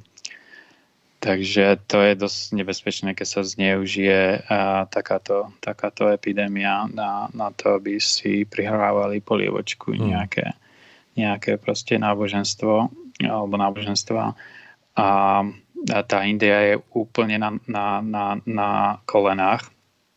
Uh-huh. Tam mi kolega hovoril, že ľudia, ktorí proste sa živili z výplaty do výplaty alebo respektíve z toho podnikania na ulici, hej, že vozili turistov a tak zrazu im povedali, že musia ísť domov, ale im zakázali vlaky a autobusy. Mm-hmm. Ano. Aby sa prostě ten vírus nešíril v tých hlavných dopravných prostriedkách, ale tí niektorí pouliční predajcovia alebo prostě tí vodiči tých rikší, tí nemajú auta alebo prostě s tou rikšou ďaleko nezajde, takže museli prostě niektorí ísť peši. Ano.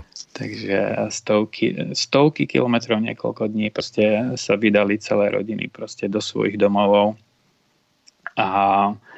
A po ceste prostě vláda sa im snaží, prostě niektoré štáty, že poskytujú im nejaké jedlo, lenže keď som videl tie fotky, ako sa prostě všetci tí Indovia tlačia na to jedlo, hej, s tými rúškami, tak tie rúška potom úplne strácajú ako svoj význam, lebo sú prostě jeden natlačený na druhom. A to je prostě predpovedie, že Mexiko, Brazília, že tieto chudobnejšie krajiny prostě tým, že nemajú tie prostriedky a to prostě v těch chudobných štvrťách, že se to strašně rychle začne šířit. Mm. To jsem se vás chtěl zeptat také, protože Amerika samozřejmě má poměrně početnou skupinu obyvatel, kteří jsou buď takový kočovní nebo prostě bez domova.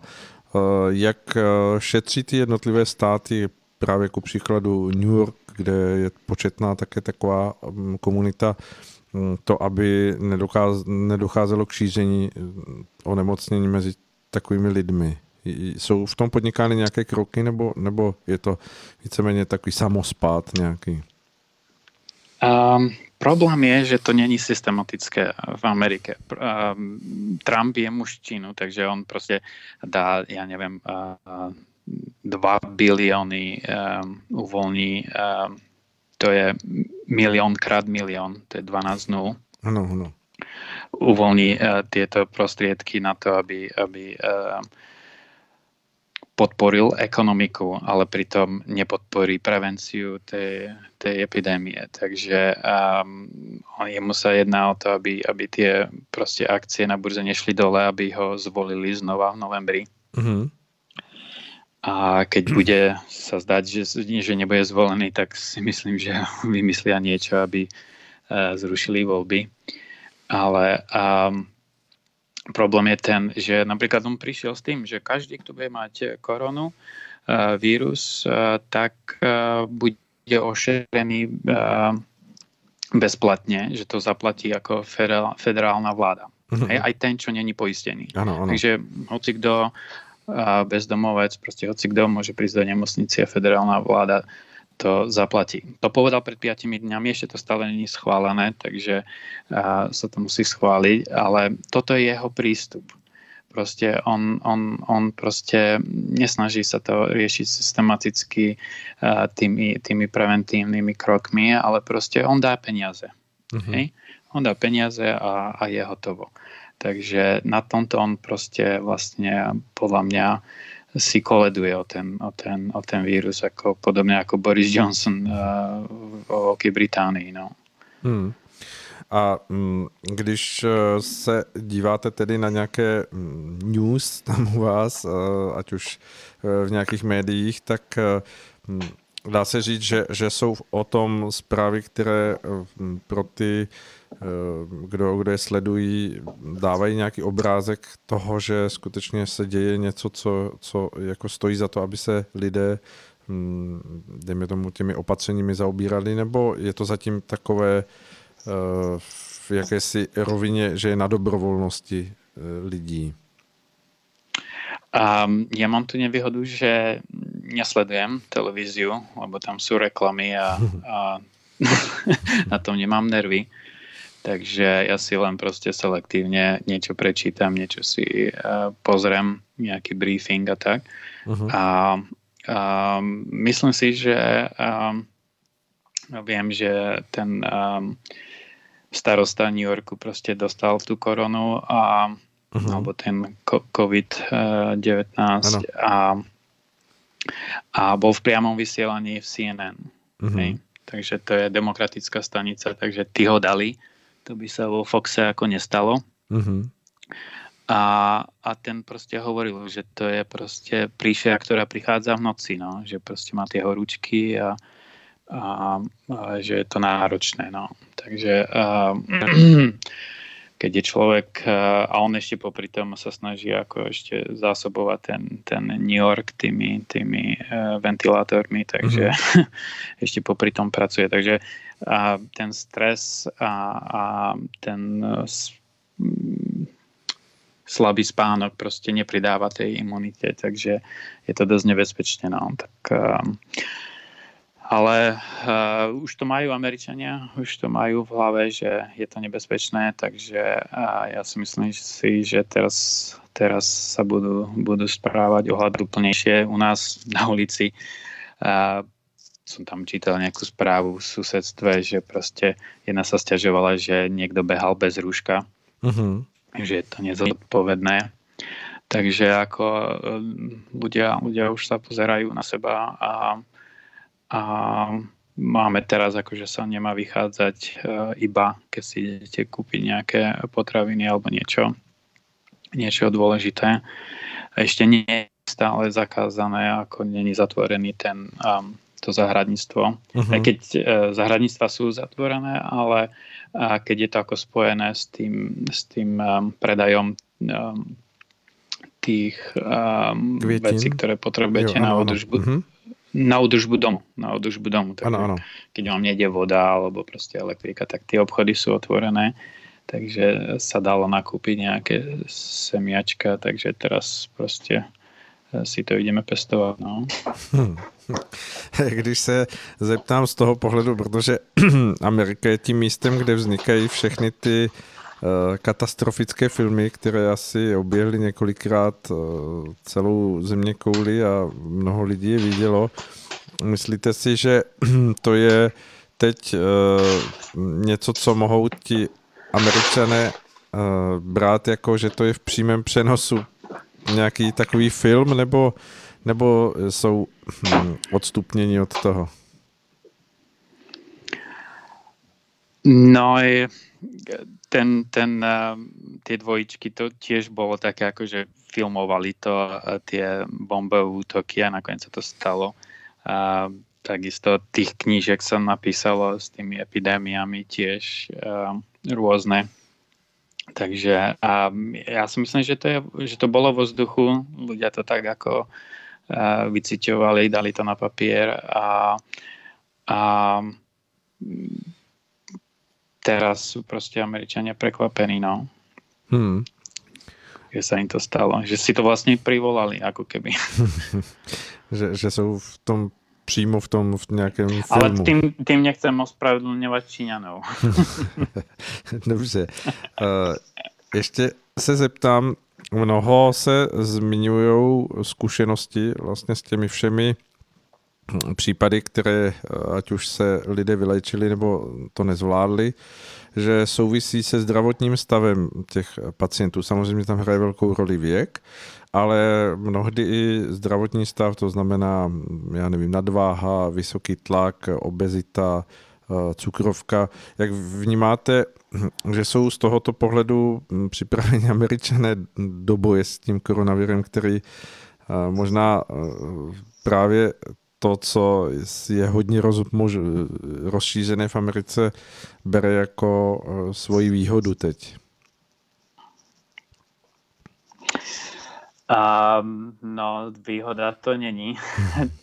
Američania proste majú nadváhu, viacej ako polovica ľudí tu má nadváhu a tie firmy proste zistili, že keď pridajú cukor do všetkoho, čo sa dá jesť, tak sa im zvyšujú zisky. Uh-huh. Takže tie nápoje v Amerike sú sladšie, koláče sú sladšie ako v Čechách.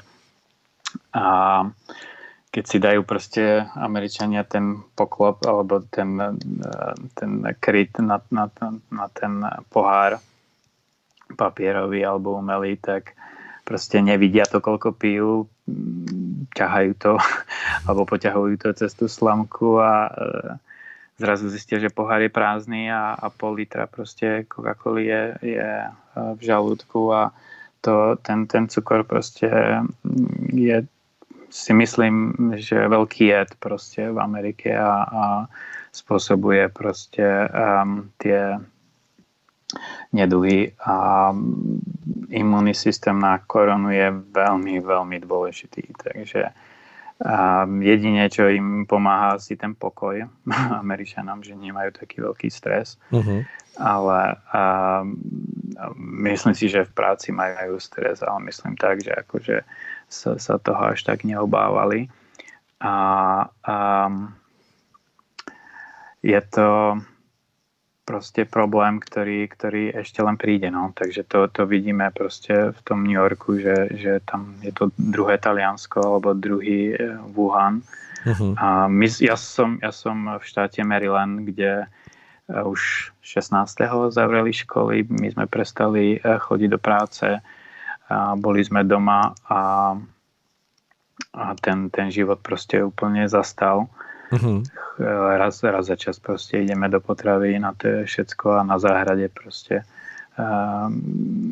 môžeme dýchať čerstvý vzduch, takže v Marylande hovoria, že to je lepšie ako vo Virginii alebo vo West Virginii, ale stále tu máme ako tých 5000 prípadov. Uh-huh. Pred mesiacom boli 3. Teraz je tu 5000, takže... Ale stále zrejme tie nemocnice to ešte stíhajú a není to proste Taliansko. No. Uh-huh. Ale myslím si, že tu bude problém. Problém to bude pre tých ľudí, ktorí majú nadváhu, lebo človek, ktorý má nadváhu, tak má slabšiu imunitu a to je vidíme to, že tí mladí ľudia majú lepšiu imunitu. My postarší už tu imunitu máme slabšiu a musíme si dávať pozor. A tí, čo sú proste, hlavne tí, čo prekonali nejakú operáciu alebo majú nejakú chronickú chorobu alebo niečo také, tak proste ten vírus si proste pochutná, no. V úvozovkách pochutná. Dobře. Ještě se vrátím k té, vy jste to už zmiňoval, co se týká těch, vlastně vy jste, Amerika je v takzvaném volebním roce, kdy jsou vlastně prezidentské volby na podzim. Myslíte si, že to nějakým způsobem zasáhne do toho vývoje? Vlastně v tuto chvíli začaly takzvané primárky před zhruba měsícem a půl. Očekáváte, že to buď úplně zastaví tu prezidentskou volbu, anebo že to bude pokračovat, ale že to zároveň přinese nějakou jako zásadní změnu jako v přístupu lidí? Já si myslím, že to zasiahne. Neviem si to teraz tak predstaviť, ako to všetko vypáli, ale výrazne sa obmedzí pre demokratickú stranu tá možnosť pôsobiť cez médiá a tie ich mítingy a proste tí demokratickí kandidáti nebudú tak prezentovaní, lebo proste ten vírus je silnejší teraz v tých správach, takže tí sa nedostanú do povedomia a budú mať problém bojovať proste proti Trumpovi, ktorý vlastne nemá konkurenciu vo svojej strane, lebo také je pravidlo, že ten prezident, ktorý ide do druhej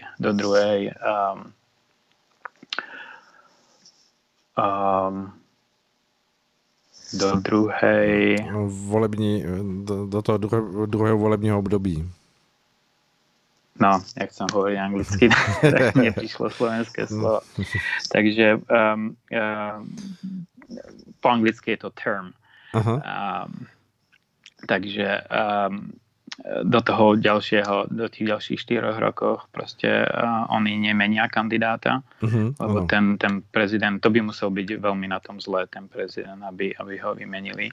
Takže Trump má kandidatúru istú, takže bude mať slabších súperov a tí republikáni proste, keď jeho dedo alebo jeho starý otec bol republikán, jeho otec je republikán, tak on je republikán, takže proste tam to ide cez tie rodinné klany a tí ľudia nemenia len tak ľahko tú orientáciu, podobne ako v náboženstve sa to proste dedí tými rodinami a podobne to bude tu, takže ten Trump sa bude snažiť tými peniazmi hlavne pôsobiť, takže sa bude snažiť, aby tie akcie nešli dole a bude sa to snažiť natiahnuť do toho novembra, ale myslím si, že to nezvládne, zadlží celú krajinu a bude proste veľká inflácia. Cítí nějak podvědomě lidé, když s nimi hovoříte, že je to pro Ameriku vůbec celkové ohrožení v tom jejím celosvětovém postavení té vůdčí role, ať už bezpečnostní nebo ekonomické? Myslím si, že ľudia takto neuvažujú, ale ja to berem tak, že prostě teraz príde čas pre Čínu a začnú to tu skupovať, no, budú lacné akcie, poskupujú firma, ako poskupovali v Taliansku, v severnom Taliansku poskupovali firmy a vyhodili tých talianských pracovníkov a nasadili tam tých svojich 50,000 Číňanov. Podobne to bude podľa mňa aj v Amerike. No akorát, že Trump im nedá pracovné víza tak ľahko, ale bude to tvrdý boj teraz, kto bude... Kto vlastne zvládne tú epidémiu lepšie, tak ten podľa mňa bude aj vládnuť ekonomike celosvetovej.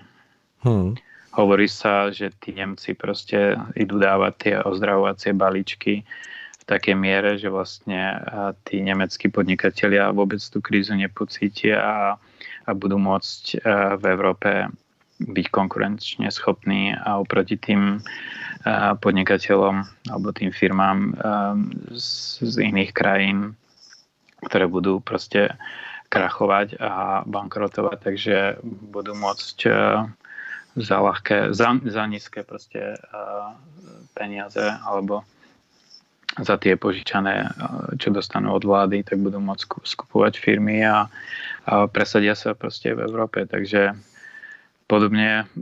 Podobný scénár môže nastať tým, že Čína bude,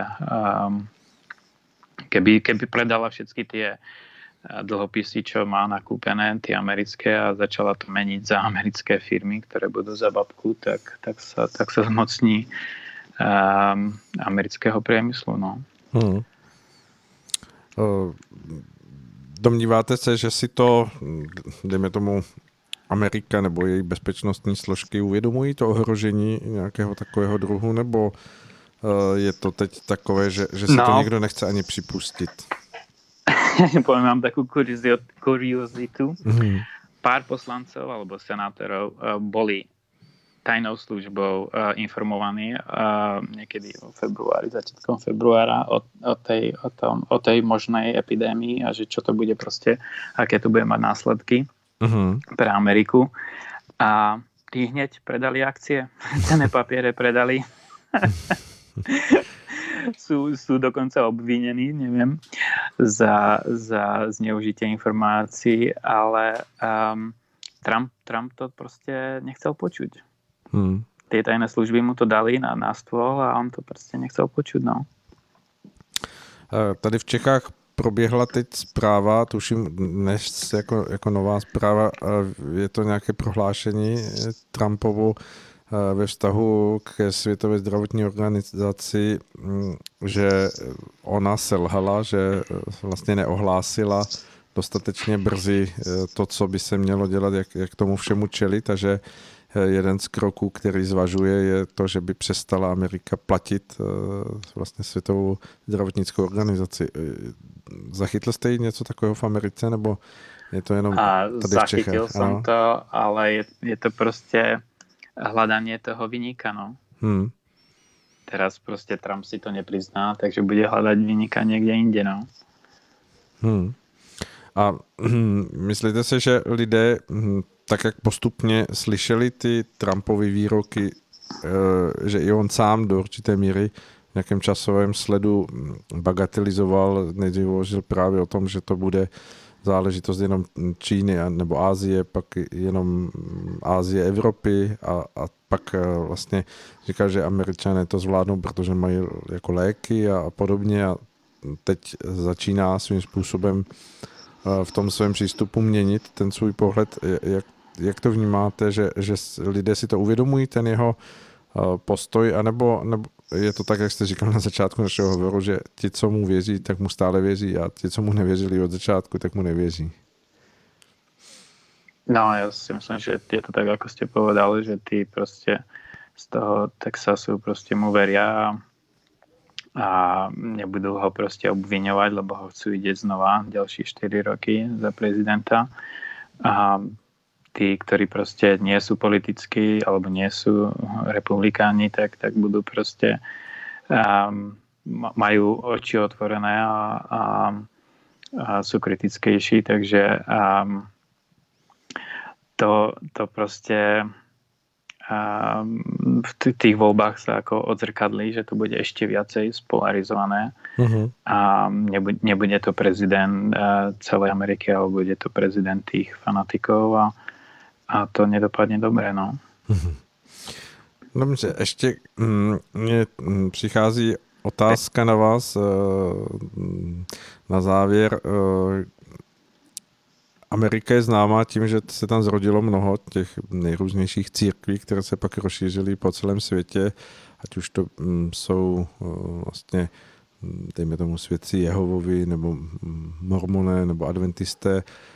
To všechno tyto organizace nebo filozofické nebo náboženské směry mají kolébku v Americe v tom 19. století a mnoho z nich vzniklo na základě toho, že ohlašovali už v tom čase jejich vzniku příchod nějakého konce světa nebo soudu, který postihne celou zemi.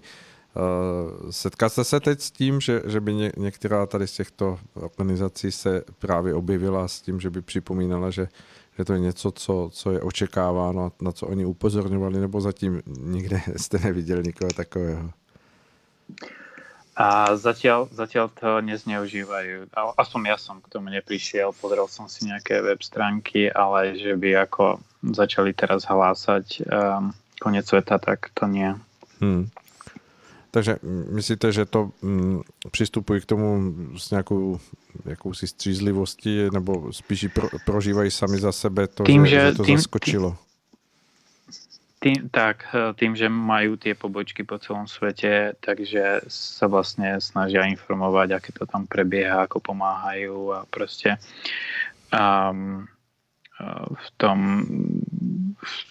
v tom zmysle prostě ty zprávy, čo som si pozrel, proste idú. A ono to už bolo, tie cirkvi, proste som si všimol, že keď človek je na dovolenke alebo tak, proste, že sa v nedelu pripojí cez internet na ich omšu a proste, že už to majú takto zdigitalizované. Mm-hmm. Takže tie neviem, to som len tak, ako keď som zahliadol proste. Niekto proste bol napojený na som videl, že má proste ten jeho iPad napojený na omšu. Bo to mal náhlas. Takže sú ako keby tie kostoly progresívne v tom zmysle, že sa snažia tým veriacím prostě uľahčí ten prístup k tomu, takže myslím si, že ich v tomto zmysle aj čo sa týka škôl, prostě zavreli tie školy, ale všetko funguje virtuálne teraz. Mm-hmm.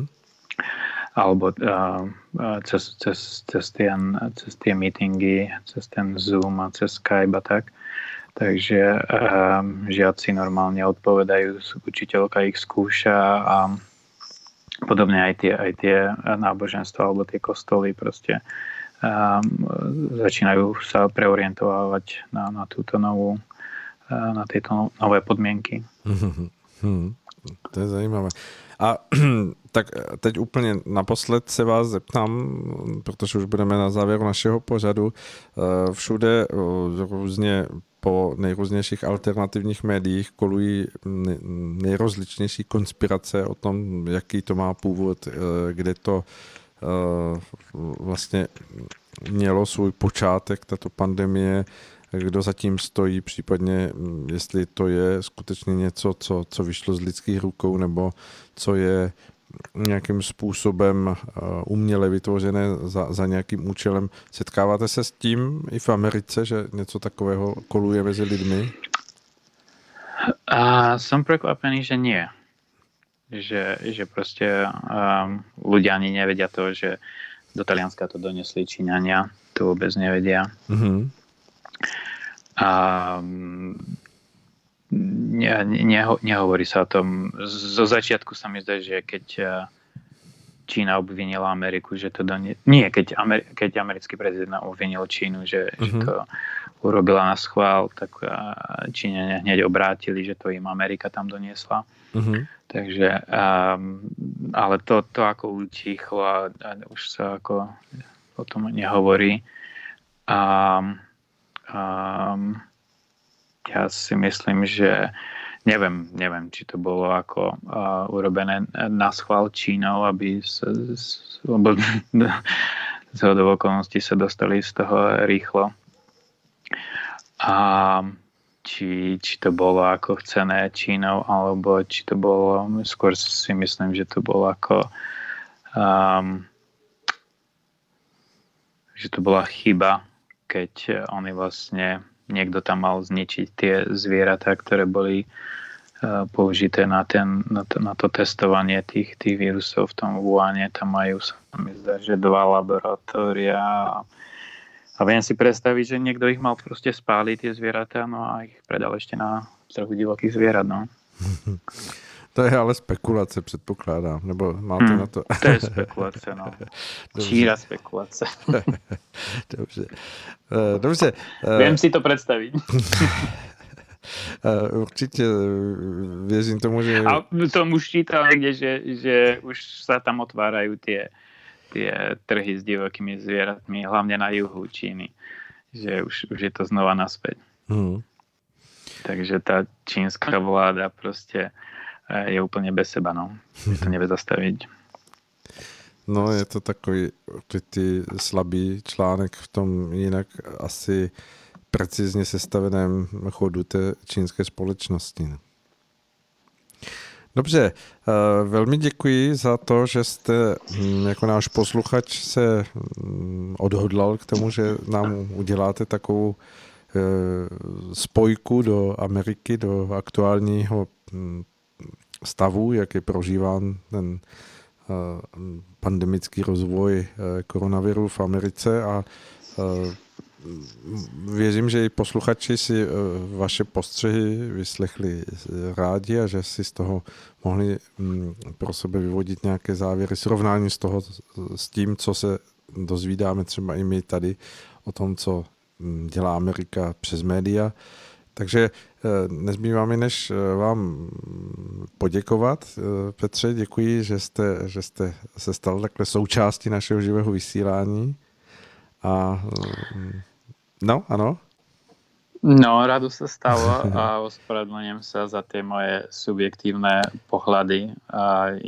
Ja som žiadny spravodaj, som iba poslucháč Rádia Bohemia, ktoré mám rád a rád si, aj keď ho nemôžem počúvať online, ale rád si ho vypočujem ako z archívu. Takže ďakujem za vašu prácu, čo robíte a rád som prispel aspoň s týmto mojim maličkým nejakým príspevkom.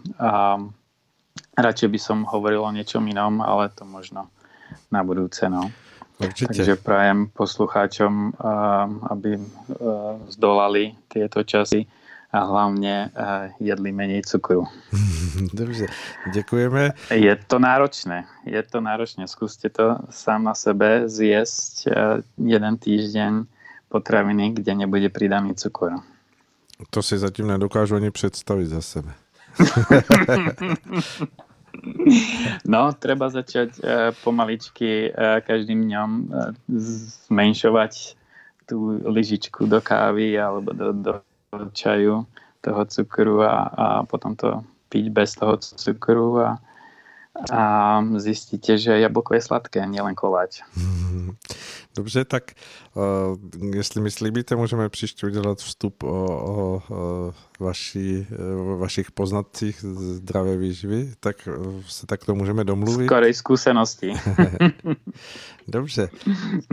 Tak dobre. Moc děkujeme, zdravíme vás do Marylandu a přejeme vám, ať se vám všechno daří, ať máte mnoho štěstí v prožívání těch stávajících dní. Naslyšenou.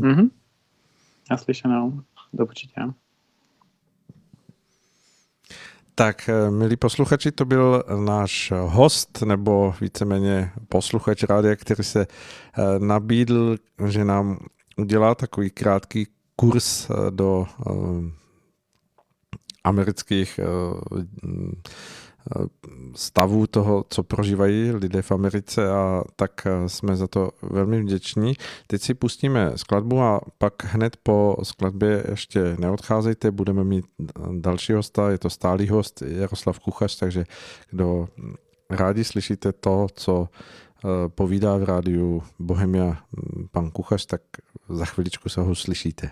Tak, milé posluchačky, milí posluchači, tak jak jsem sliboval před skladbou, jsme zpátky ve vysílání a měli bychom jít na vzdálém spojení našeho třetího dnešního hosta, to je Jaroslav Kuchař. A já se ptám, jestli ho slyšíme. Dobrý večer. No, nádherně vás slyšíme, také vás zdravíme. Jaroslave, jak se vám daří? Mně se daří dobře, já mám velkou výhodu, bydlím na malé vesnici, dům a velká zahrada. To se zdá být stále důležitějším, protože kdo ví, jestli ji nebudete mít jako celou velikou zeleninovou zahradu pro vlastní potřebu do budoucna. No, nejsem zrovna zemědělský typ, ale asi bych to zvládnul. Jsem z té generace, co ještě rodiče houčili tyhle věci, takže... Jaroslave, jsem rád, že jste přijal naše pozvání do dnešního vysílání a asi téma tušíte, jaké bude. Tak jako s našimi předchozími hosty, i s vámi bych rád probral tu aktuální situaci a možná zkusíme udělat nějaký výhled, co z toho vy vidíte, jakým směrem se dál bude posouvat společnost, nejenom tady u nás v Čechách, ale třeba v Evropě i celosvětově. Jak vůbec vy hodnotíte tu celkovou situaci? Bavili jsme se zhruba před měsícem o tom, co se v tu dobu na nás chystalo, a teď už to vlastně v plném proudu. Já jsem teda udělal to, že jsem si část nebo poslední třetinu pustil. Byli jsme spolu 11.3., to znamená těsně před zavedením těch opatření. Ano. A tam jste se mě na to taky ptal, co bude. Já jsem říkal, že nemám křišťálovou kouli, ale pak jste ze mě teda vymáčkal nějaký předpovědi. Tak jako jsem řekl ze srandy, že nafta bude za 19,90, tak vypadá, že je za 22,90 nebo 23,90. Někde samozřejmě dražší, ale ty nejnižší čerpací stanice, ono třeba už prodává naftu a benzín ještě o korunu levnějš. Ano. Takže jako v zásadě bych se tím asi mohl živit. No, vidíte. Ne, to byla legrace. A no, vážněji říkal jsem, že ty opatření přijdou, že bude několik tisíc lidí nemocných v České republice, co se potvrdilo, a ten nejsmutnější část je teda, že když jsme ten den spolu mluvili, tak jste říkal, jste se díval do aktuální čísla, říkal jste 91 nakažených, a že když jsme sedali do studia, že to bylo 80 něco. Ano. A dneska máme teda 99 mrtvých,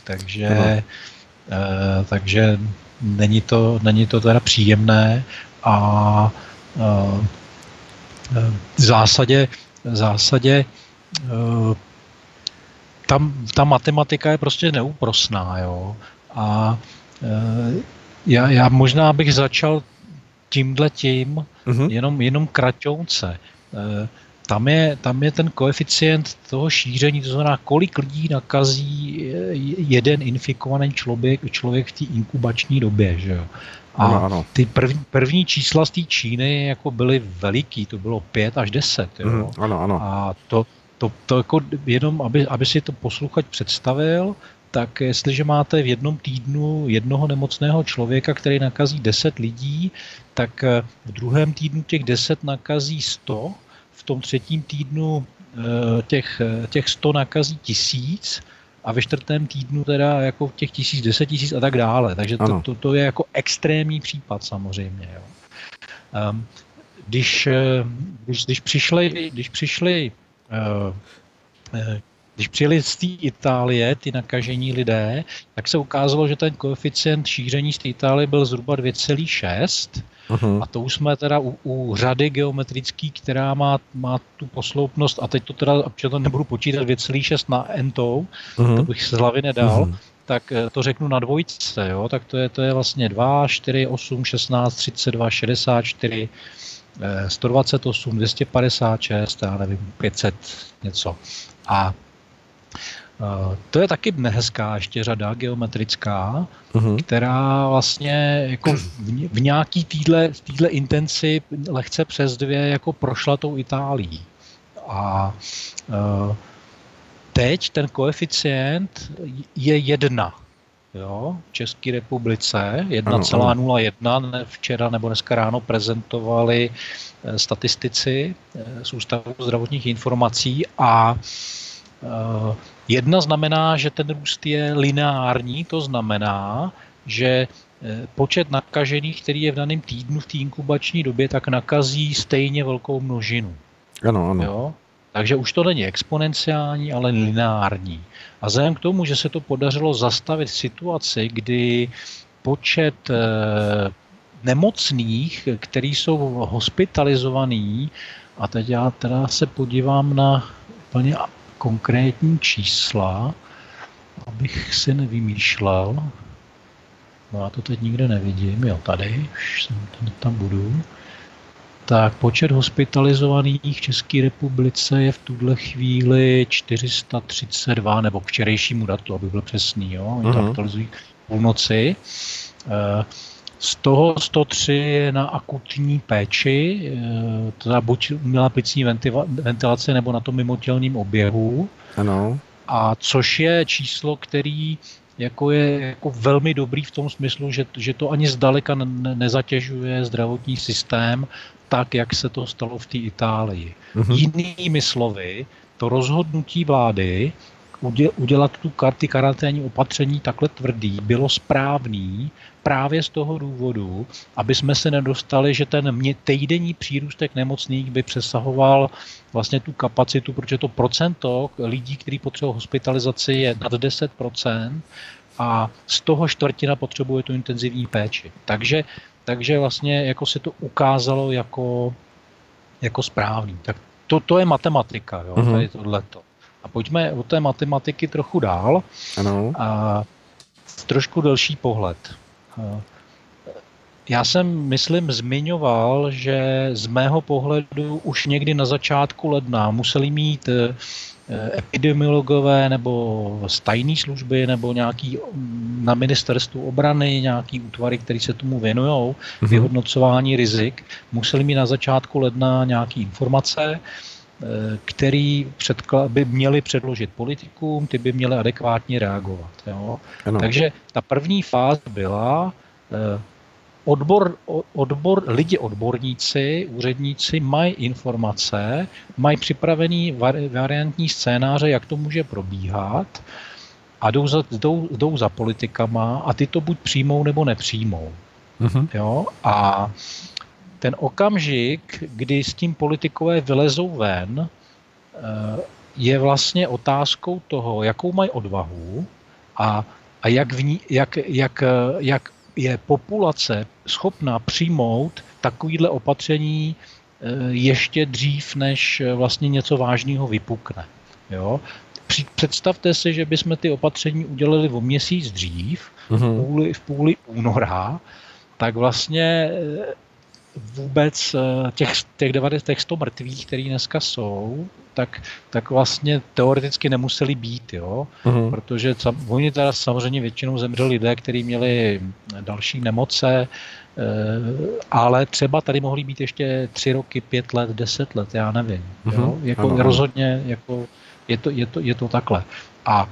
A teď jako nechci vládu ani hájit, ani nějak hanět, ale představte si, že by to řekli teda opravdu jako někdy 10. února, řekněme. Jak by to přijala společnost? Jo? Ta představivost lidí, jako aby byli schopni domyslet důsledky, by byla v tu chvíli tak nízká, že by to bylo prostě znamenalo spouru. Jo? Ano, že by do lidé vnikaly jako persekuce. Nebo tak, prostě. Takže když Hamáček vlastně 2. března, jestli se zpamatuju dobře, jako na vládě chtěl prosadit nouzový stav v době, kdy bylo tuším pár desítek nemocných, tak byl ještě pořád vlastně za blázna. Jo? Jako, že to, ale on viděl ty čísla a on viděl tu prognózu. Tomu to asi předpravili. Jo, jeho lidí. Takže tahle první fáze je prostě o tom, jak vážné riziko je objektivně a a jak to jsou schopní přijmout odpovědní lidé a jak to je schopna přijmout populace. Jo? Takže tím jsme prošli, prostě tak, jak jsme prošli, to už nezměníme. Druhá fáze byla dupnutí na brzdu a to jsou ty restrikce, kterýma teď vlastně jako jede celý svět, jak jsme slyšeli i od Mariana, tak i od pana, jehož Peter, jméno jsem neslyšel, protože jsem zrovna telefonoval, když se představoval. A teď tím, že my jsme se dostali do toho lineárního módu a nemáme přetíženou kapacitu, to znamená zdravotní péče funguje v zásadě v normálních intencích. Ano. Jo, a tak my můžeme začít pozvolně jako uvolňovat ta opatření tak, aby se to zase samozřejmě nerozjelo jako do nějakých dávek, které by byly pro ten zdravotnický systém neakceptovatelný, ale musí to být povolené a samozřejmě jako, jako inteligentní. Jo? Ano. A já se k tomu té inteligenci vrátím, ale chtěl bych říct, jako, že je tady, dám takovou malou odbočku a to se stalo včera a mě to úplně šokovalo, jak slovo promoření, i když tam bylo předtím slovo řízené promoření, ano. Nebo převčírem to bylo, ten pan Primula to řekl, já nevím, kdy to řekl přesně, 2 dny zpátky možná. Ano, při nějakém rozhovoru. Jaký obrovský efekt jako negativních reakcí to mělo napříč populací a představte si, kdyby řekl třeba inteligentní imunizace, jo? Místo řízené promoření. Myslel by zatím úplně to samý. Tohle to podle mě vejde do dějin komunikace politický nebo PR-ový nebo marketingový nebo jaký chcete. To je prostě ukázková chyba, ale jako když mluví odborník a ne politik, jako, i když on je teda trochu na hraně, tak tohle je opravdu jako obrovský, že ještě novináři dneska panu ministrovi zdravotnictví dávali kous za to pěkný. A já jako tím, že tuším, co chystají a co je zatím, tak samozřejmě jako jsem si to přečet asi správně, ale jenom tady je na tom vlastně vidět, jak ty emoce a ten strach hrajou v tom celé té věci obrovskou roli. Tak otázka, jestli, že do toho vstupu, jestli není třeba do určité míry pro lidi to slovo spojené třeba i s tím, že to zaznělo předtím ve Velké Británii, právě tuším z úst Borise Johnsona, a že něco podobného vlastně zaznívá ze Švédska, kde ten přístup je opravdu do určité míry z pohledu toho, jak to funguje v ostatních zemích, hodně uvolněný a ta čísla vlastně se vyvíjí nějakým způsobem, že lidé na to reagují v tom kontextu i toho, té zkušenosti krátké, co mají.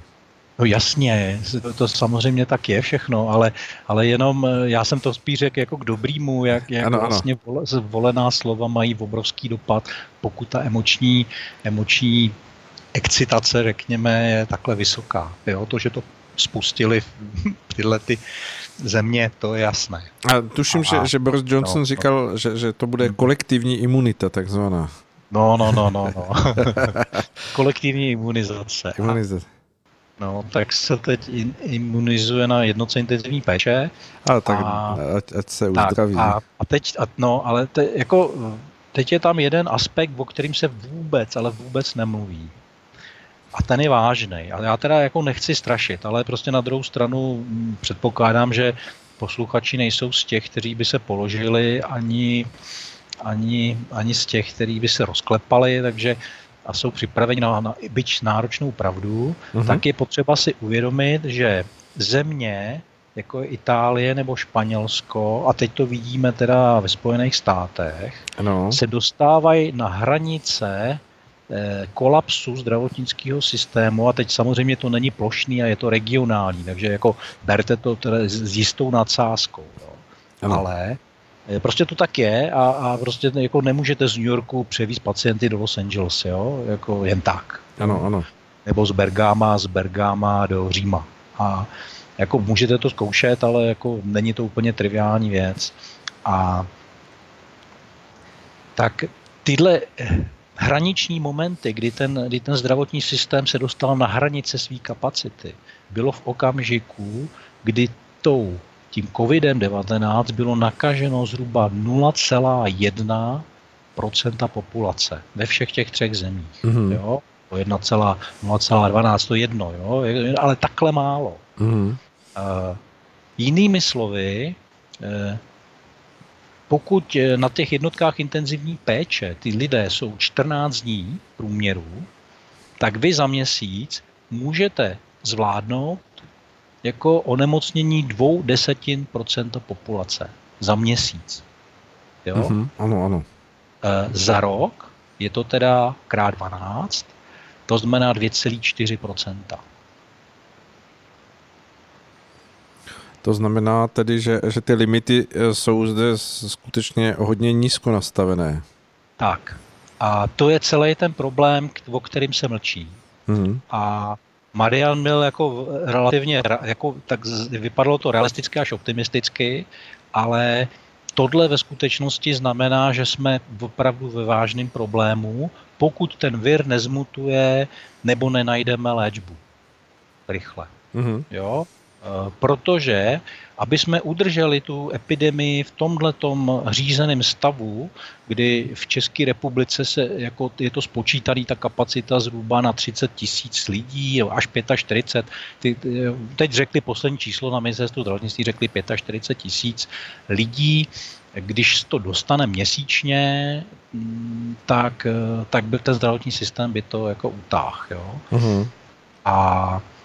Teď si nejsem jistý, jestli měsíčně nebo za 14 dní. No, nevím teď. Uh-huh. Myslím, že za 14 dní. Což je jako mnohokrát více, než je teď teda, jo. Uh-huh. My jsme si uvědomili. Ale už by to byl jako kolaps, protože by to znamenalo to přesně, co popisoval pan Peter a co Marian napsal ve svém blogu asi před týdnem, kde popisuje situaci, že je nějaký standardní procento úmrtí v nějaký lokalitě. Marian tam píše o nějakém italském městečku 11 000 obyvatel. Ano. A kolik tam umírá lidí a běžně v posledních letech, jako v tom období, kolik tam umřelo na covid a kolik celkem. A ten počet celkem je ještě vlastně 3krát větší než na covid. Jo? Takže ten celkový nárůst je až 4násobek úmrtí. To odpovídá to, co řekl Petr o tom New Yorku, že najdou ne 20 mrtvých v New Yorku, a 200. Ale 200. Jo? To je ještě vlastně daleko horší. Jo? Ano. Jinými slovy jsou tady nějaký kolaterální důsledky, který znamená, že jako z různých důvodů, já nevím, můžou to být opravdu i třeba sebevraždy a nedostatek zdravotní péče, infarkty, mozkový mrtvice vlastně z toho stresu, z toho strachu, který vyvolají vlastně tenhle ten ještě druhotný efekt, který může být ještě o něco, jako nebo dokonce v několikrát vyšší, než samotný to úmrtí, jako spojený teda s tím covidem. Uh-huh. Takže jako ta situace jako opravdu není vážná. A to je jedna miska váh. Je vážná, vy jste řekl, no. Není jednoduchá a je vážná. Je vážná, jestli jsem to řekl jinak, tak se oblouvám.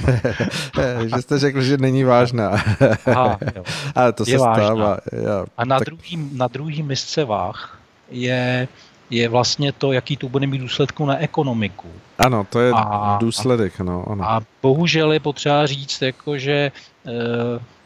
A to teď bude na delší úvahu, ale asi snad máme čas. Máme určitě, povídejme. Jo.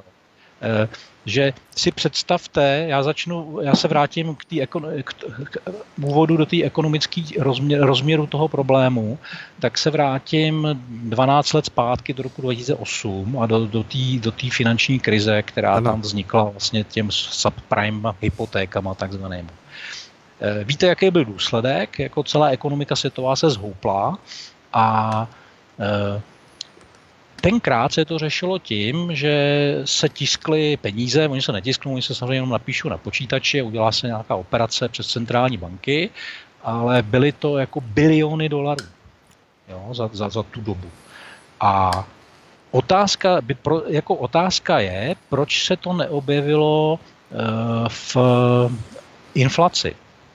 A odpověď je jednoduchá, protože se tím sanovaly jenom účetní bilance bank. Mm-hmm. Takže ty banky ty peníze dostaly, ale ta banka je nepustila do ekonomiky ty peníze. Jo? Mm-hmm. Nepustila je jako do úvěru a do dalších věcí, nebo ty banky většinou, nebo tak minoritně, že se to vlastně neprojevilo. Teď ta podpora, která se plánuje, tak se plánuje, ne, že se podpoří banky, i když ty tam třeba můžou něco dostat taky, ale tam se píš mluví o garancích úvěru a takovýchhle věcí. Mm-hmm. Ale budou se dávat peníze lidem, podnikatelům a podnikům. A v tom okamžiku vlastně se vytvoří peníze z ničeho, který nebyly předtím. A nejsou krytý, za nima není žádný reálný ekonomický výkon, žádná práce. Tady nutně tohle povede k inflaci, pokud ty lidi to zase nedají do toho štrozoku, jo? Takže když je začnou utrácet, tak vlastně bude ta poptávka. Proti tomu jde, co vlastně budeme schopni vyrábět a produkovat obecně, protože ten poměr mezi zemědělstvím, průmyslovou výrobou a službama je takový, že jsme už taky společnost služeb, že jo? Že, ano. Jo, a tohleto, a teď je otázka, co bude k dispozici. A já teď jako nechci malovat jako černý scénář, ale Marian mluvil o tom zelí, jo? Že to nemá kdo sklízet. A to je jako přesně ten problém. My se můžeme dostat do situace, že budeme mít peníze, ale nebudeme mít co za ně koupit. Což my starší si pamatujeme z dob socialismu. Ano. Jo? A... Takže tady je jako reál a teď samozřejmě jako dovozy, jakže každý si bude chránit svoje, že jo, takže ten jako my jsme nesoběstační v potravinách a tak dále. Takže z toho všeho jako můžou vznikat relativně jako velký problémy a je to kromě těch monetárních efektů, o kterých mluvil Marian, no. Tak tady jsou vlastně ještě jako budou ty odstředivý tendence v Evropě jako právě z pohledu jako toho zboží, jo. Netvrdím, že ve všech oblastech, ale může se stát, a je to samozřejmě řekněme ten černější scénář, jakože tohle bude problém. Takže já, když do toho domýšlím, do nějakých důsledků, tak pokud se zvedne zadlužení jednotlivých států, zvedne se zadlužení obcí, firem, lidí, tak to bude všechno jako na úkor z peněz, který jako nejsou krytí tím ekonomickým výkonem. A to znamená, kdo má peníze dneska na účtě, tak si za rok za ně koupí míň, než by si za ně koupil teď. Ano, jo, že to bude devalvovat. No, to je ta inflace. Že jo? A teď je jenom otázka, jak je velká. A kdo čet od Remarka Černý obelisk, tak tam je to popisovaný, to Německo 20. let. Mm-hmm. Tak to snad jako nedojdeme do tohohle scénáře, ale každopádně to může mít jako nějaký tyhle ty dopady. Jo. A to nemluvím o určitých rizicích bezpečnostních, protože to je jako pak, když už jde do tujího, tak samozřejmě pak se dějou i věci, které jsou jako, mají ten rozměr bezpečnostní. Řeknu to na příkladě, Petr mluvil o Americe, já jsem dneska četl článek, že v Americe je 14% populace černoského, ale umírá na COVID 41%. Jo? A teď těch vysvětlení je x. A nechci to tady rozvádět. Jo? V Evropě je miliony migrantů, čerstvých a pak samozřejmě i ty, kteří už tam zakořenili. Jejich zdravotní stav a systém zdravotní péče, jak o ně bude jako pečováno, s jakým způsobem, jak oni to budou vyžadovat, jak oni se budou chovat vlastně, řekněme, zodpovědně, jako se chováme my, podle mého názoru, velmi zodpovědně. To je ve hvězdách, taky tady byl ten příklad z té Indie, že jo, řečený Petrem. Ano. Tak tohle jsou všechno ty momenty, které můžou mít i ten bezpečnostní rozměr. A já myslím, že posluchači budou mít dost fantazie, aby si představili ty hodně špatný scénáře, ale já doufám teda, že k ním nedojde. Doufejme, že jako, tak úplně upřímně jde o to, aby jsme to zvládli my, Rakušani a Němci. No. A ještě úplně, pokud to zvládnou Němci, tak dobrý. Jo? Jako myslím to je ten bezpečnostní rozměr, to znamená, že ta zdravotní péče bude mít takový charakter v Německu, že se tam nedojde k těm bezpečnostním problémům a pokud jo, tak budou tak malí, že ten stát ustojí. Jo? I se svým mizerným jako policejním a vojenským sborem a armádním sborem. Takže pokud to ustojí Německo, tak bude muset ustát i ten. Jestli ustojí Německo měnovou unii, to řekl Marian, já jsem teda hluboce přesvědčený, že ne a že teda jako jsme svědky začátku konce eura, jo, a je otázka, jak dlouho to bude mít setrvačnost, protože samozřejmě některé věci trvají díl a někdo to pak bude rychle. Ale zkušenost historická je, že měnovou unii opouští vždycky ten nejsilnější. Jo?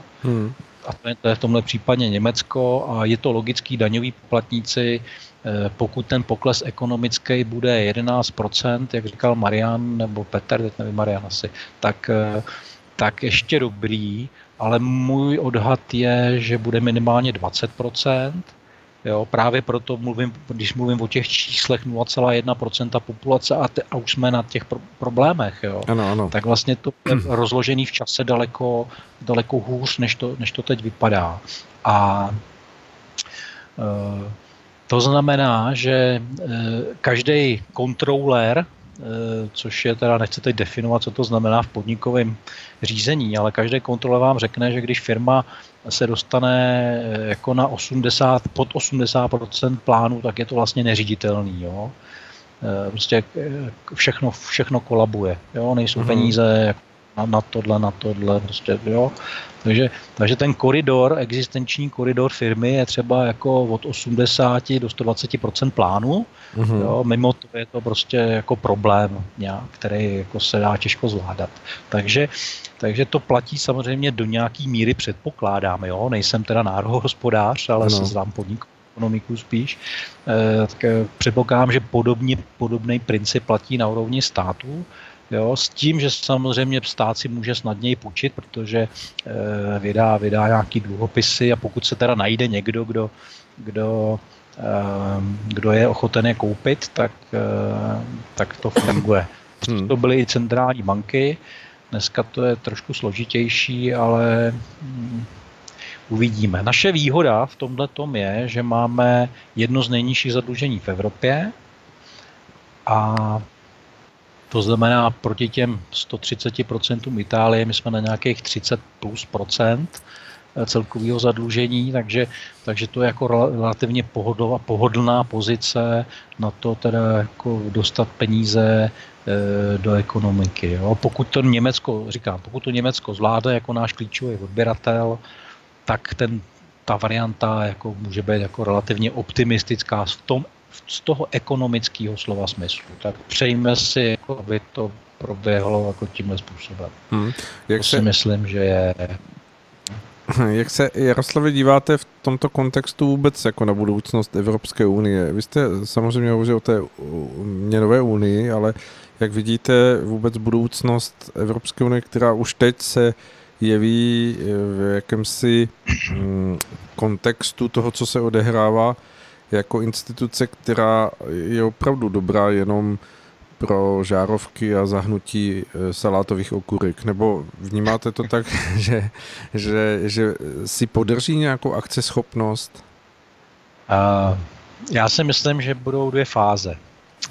Tři. Ta první fáze probíhá teď a to je totální bezradnost. Ano. A hledání jako stébla slámy, na kterým by se dalo chytnout, jo, který by se mohl chytnout. Ale uvědomte si, že tam je 50,000 jako velmi dobře placených úředníků, který by neradi chtěli přijít o nějaký prebendy. To znamená, až se otřepou, teď už určitě jedou na plný obrátky, aby vymysleli, jako proč jsou nezbytný. A přijdou v létě, nejpozději začátkem podzimu, s nějakými řešeními, která prostě budou neodolatelná, řekněme, ale v jejich mentálním světě to budou jenom ty peníze. A oni nejsou schopni podle mě uvažovat jako v jiných intencích. Jo? Možná je podceňuju, ale zatím jako první, co z ní vypadlo, byly ty eurobondy a tady tyhle ty věci. Jo? No, takže... No. Takže jako, jenže, jako peněz se nenajíte, jo? Takže jako tady potřebujeme udržet rovnováhu mezi ekonomickým výkonem v základních odvětvích a objemem peněz v ekonomice. Jo? A zdá se, že jako peněz bude dost. Jo? Teď se nechci dotknout samozřejmě lidí, kteří žijou jako z měsíce na měsíc. Už teď jsou jako samozřejmě na tom špatně a je to problém. Jo? Ale uvědomme si, a já to teda teď budu mluvit za sebe a za svou rodinu, jako když jsme teď jako v podstatě měsíc doma, tak kolik jsme ušetřili, jak málo najednou utrácíme.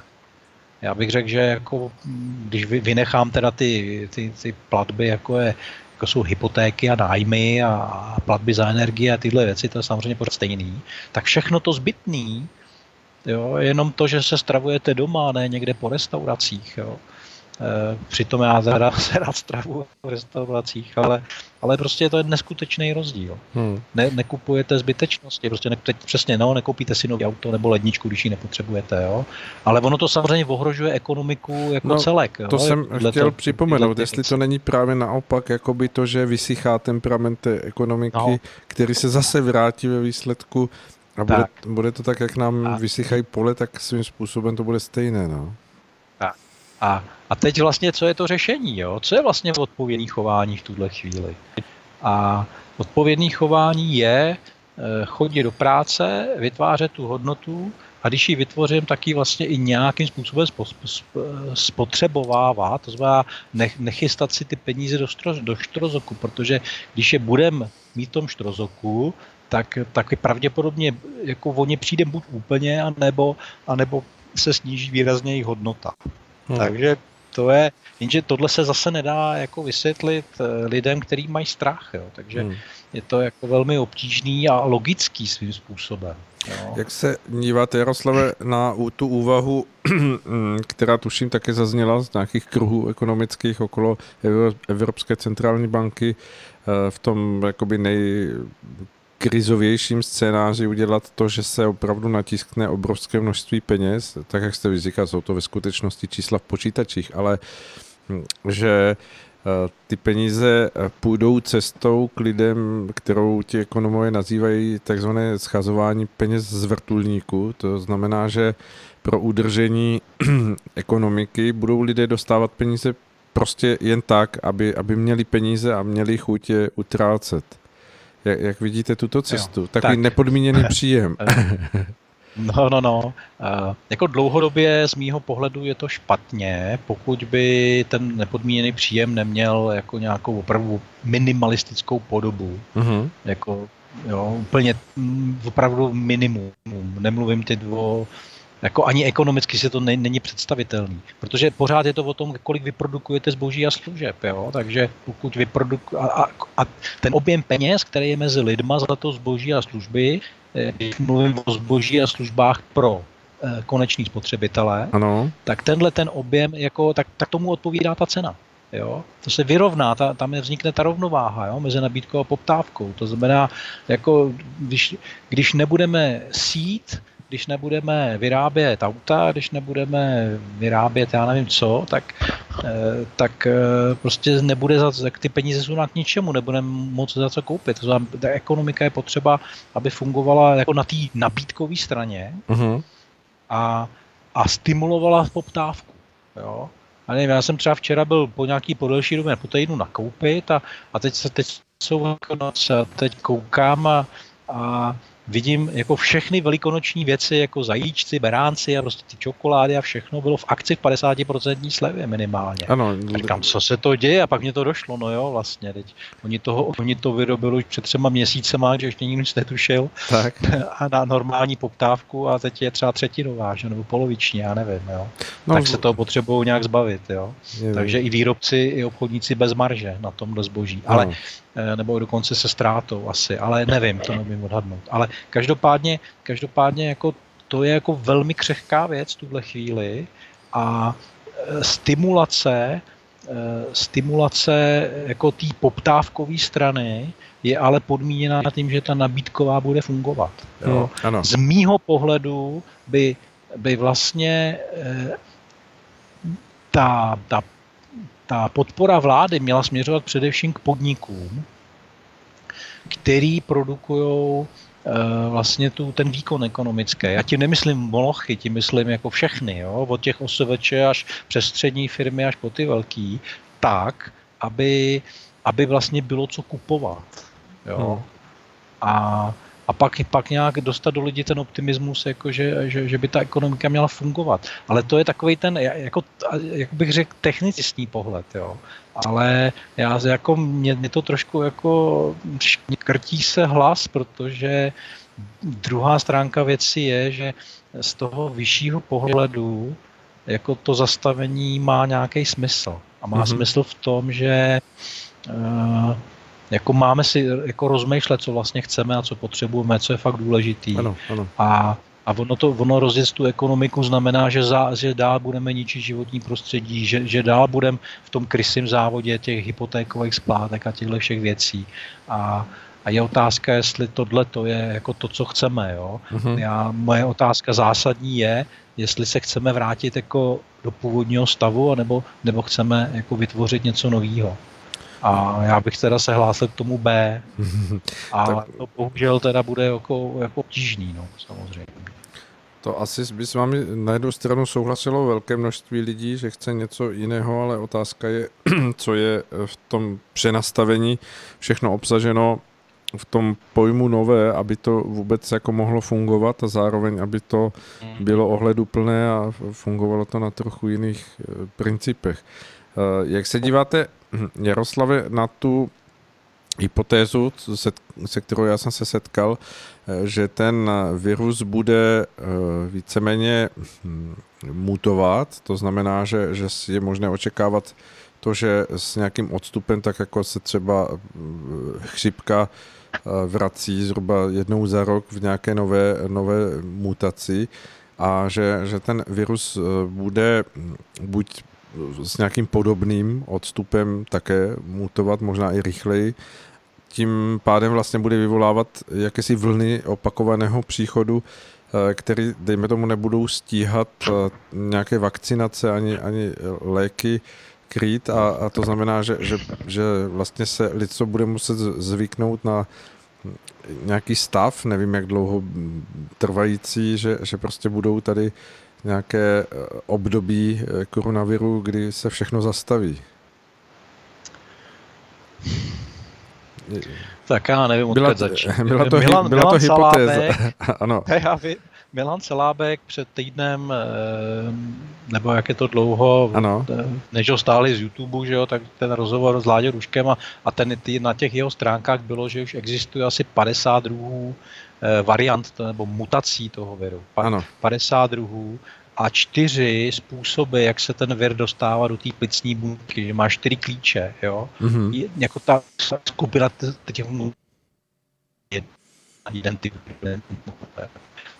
To jako je velký problém, jo, protože vlastně jinými slovy, když by byla vakcína, a to teda nemluvím o těch ještě zneužití těch vakcín k těm, samozřejmě to si nepřejeme, že jo? Ano. No, tak i kdyby byla jako opravdu, tak bude pravděpodobně bude kombinovaná na ty čtyři varianty, a nebo bude chránit jenom jeden, ale ty tři ne, jo? Takže my tady stojíme proti fenoménu, který je to, jako můžeme to říct, že to je příroda, nebo trest boží, nebo milost boží, to je jedno, ale stojíme tady proti něčemu, na co jsme z mýho pohledu relativně krátcí.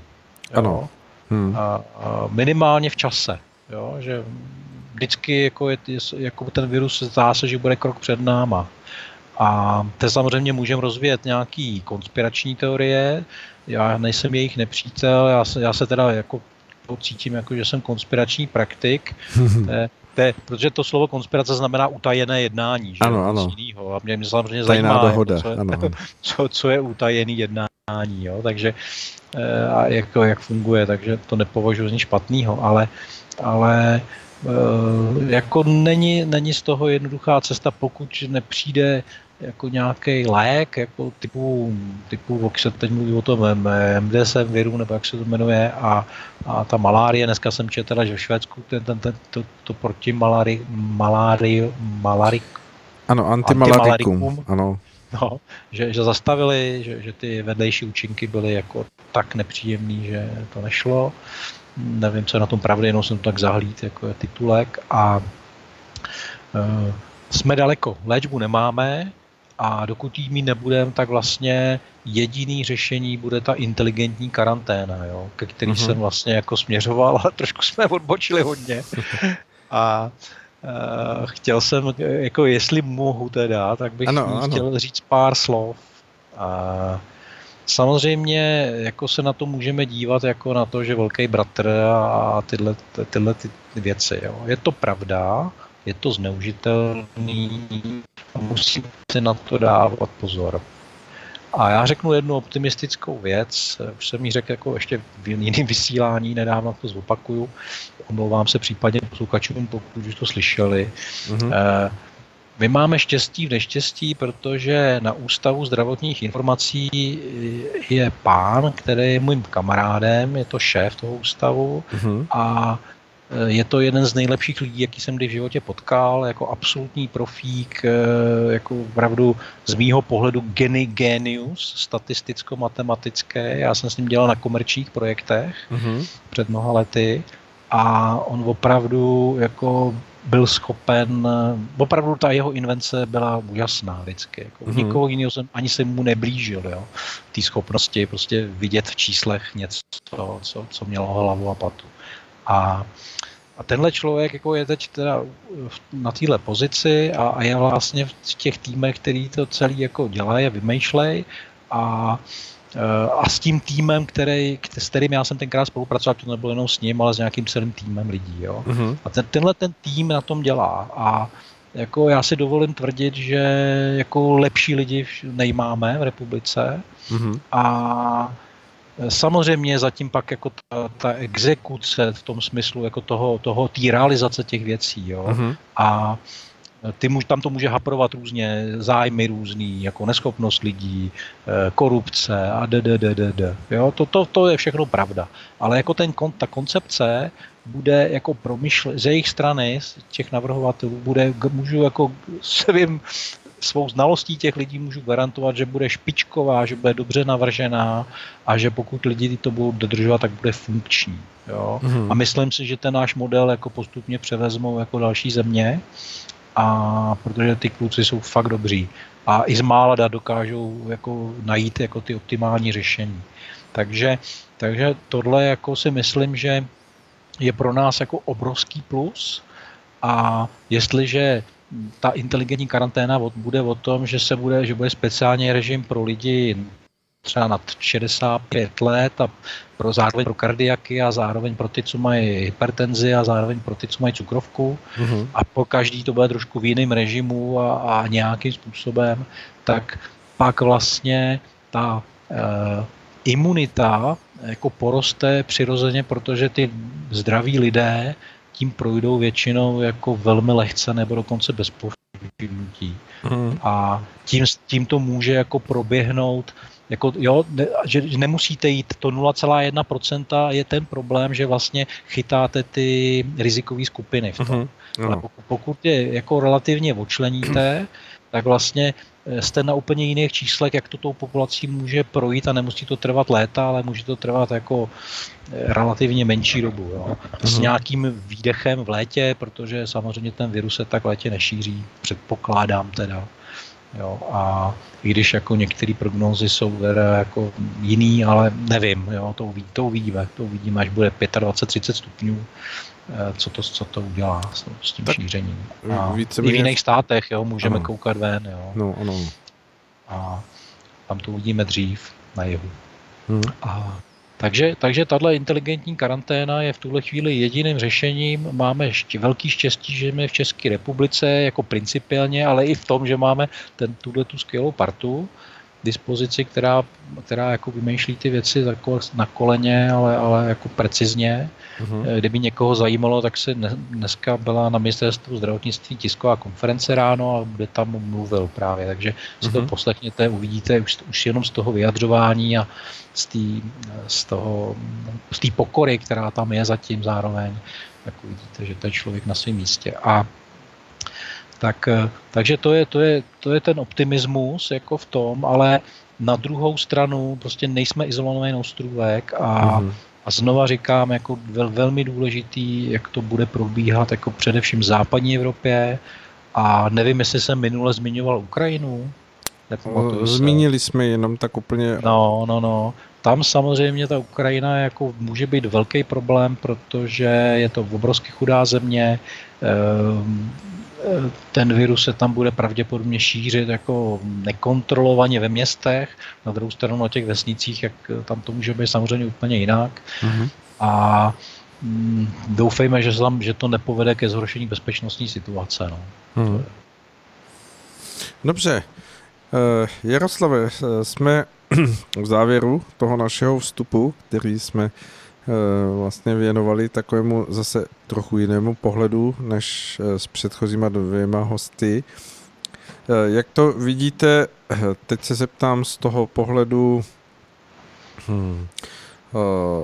jakési jako sociální roviny. Myslíte, že to povede lidi k tomu vzájemnému pomáhání si, tak jak se s tím teď setkáváme? Nebo odhadujete to, že tam jako v tom stále nějakém krizovém nastavení nakonec převáží ta jakási, já už Marian to vlastně říkal, bližší košile nežli kabát. Jak to vidíte? Ono záleží na hloubce toho problému. Já jsem prognozoval a přál si vlastně na konci toho posledního pořadu, ať spolupracujeme a nebojujeme. Ano. A já bych chtěl znova opakovat, co teď tvrdím jako všude, kde vystupuji nebo kde píšu, že důsledky toho, jaký budou souviset s tím, jak hodně se budeme chovat sobecky nebo altruisticky, jako jednotlivci, jako komunity, jako národy. Jo? Uh-huh. A pokud se budeme chovat altruisticky, tak tím projdeme jako velmi dobře. Pokud se budeme chovat sobecky, tak to samozřejmě povede k problémům, k bojům. A jako jako jinými slovy, když mluvím o těch scénářích, tak jako to, jakým scénářem půjdeme, bude o tomto. Jo. O tom, jak my, to znamená, my to máme v rukou. My můžeme se chovat sobecky, nebo naopak jako kooperativní. A to je to, co bude rozhodovat. Takže to, co ukázal český národ za poslední 3 týdny, já jsem na to hrdý, ze dvou, jednak v té kooperativnosti, v té nezištnosti a jednak v té odpovědnosti, kterou lidi přijali během 3 dnů opravdu. Jako neviděl jsem člověka bez roušky, kromě sám sebe jsem ji zapomněl, že jsem jí z odpadky, tak jsem tam byl bez roušky, protože mi to nedošlo. Ale nikdo tam nebyl okolo mě, takže dobrý. A tak to mě jako velmi příjemně překvapilo. Na druhou stranu jako cítím ten strach a samozřejmě to neplatí na 100%, co jsem řekl, protože například jako politický subjekty si přihřívají polívčičku a okopávají kutníky vládě, což jako za normální situace bych brál, ale v této situaci teda je to opravdu napováženou. Ještě bych řekl jako nějaká konstruktivní kritika, ale to, co se děje teda někdy veřejně, někdy neveřejně, to, co se děje na sociálních sítích, je fakt teda špatný a myslím si teda, že nejnervóznější jsou vlastně ty lidi, kteří považují globalizaci jako za něco správného a to mají tím pádem rádi Evropskou unii, že jo, a tyhle ty všechny věci a ty teda jako cejtěj, že je problém, ale nepřiznají si to, nebo velmi opatrně, ale o to jsou nervóznější a řekl bych i agresivnější často, nebo aspoň na těch sociálních sítích. Takže to je logické, jako když dostanete špatnou informaci, tak ta emoční, na to nějaká křivka emoční, jak na to funguje, jak na to reagujete Ale na konci těch emocí, když odplyne ten šok a agrese a vyjednávání a deprese, tak na konci je teda nějaký rozhodnutí, co s tím budu dělat a to je ten moment, kdy se láme chleba. Tou emoční skluzovkou prostě musíme projet, jo? To každej z nás, jo? Když přijde ten problém. Ale ale na konci je to, jako, že si řeknu, budu se chovat altruisticky, sobecky, budu něco dělat, nebo budu jenom držkovat, nebudu v depresi. Jo? To jsou vlastně ty základní scénáře, které budou rozhodovat o tom, co bude v budoucnosti. Dobře, tak doufujeme, že to zvládneme, že to všechno nakonec přispěje nějakému pochopení větší sounáležitosti a té vzájemnosti a uvidíme, ono se to samozřejmě potom bude odrážet na všech řešeních toho, co je před námi. Dobře, Jaroslave. Za měsíc budeme výrazně chytřejší. Doufám, že spolu budeme mít zase povídání za měsíc a že budeme moct vidět zase o kousíček dál. Jo, to už bude květen a to bude všechno, co doufáme, optimističtější. Určitě. Dobře, Jaroslave, moc děkuji za váš vstup. Přejeme vám také, jako všem před vámi, ať se držíte, ať se vám všechno daří a v těch stávajících dnech, ať procházíte s tím, že to člověka vždy nějakým způsobem obohatí a přinese mu větší rozhled.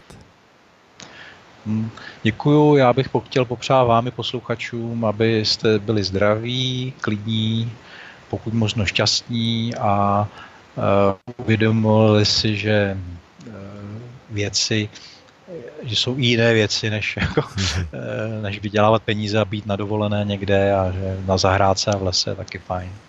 Určitě. Dobře. Teď nás to asi nepustí nám a buďme rádi, že žijeme tady v téhle krásné zemi. Ano, třeba mnoho z nás objeví místa, o kterých jsme vůbec nevěděli a budeme se divit, kolik krásného tady je. Tak. Dobře. Jaroslav, moc děkujeme a naslyšenou.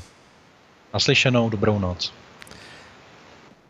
Tak, milí posluchači, to byl náš třetí host dnešního vysílání a tím jsme se dostali na samý závěr.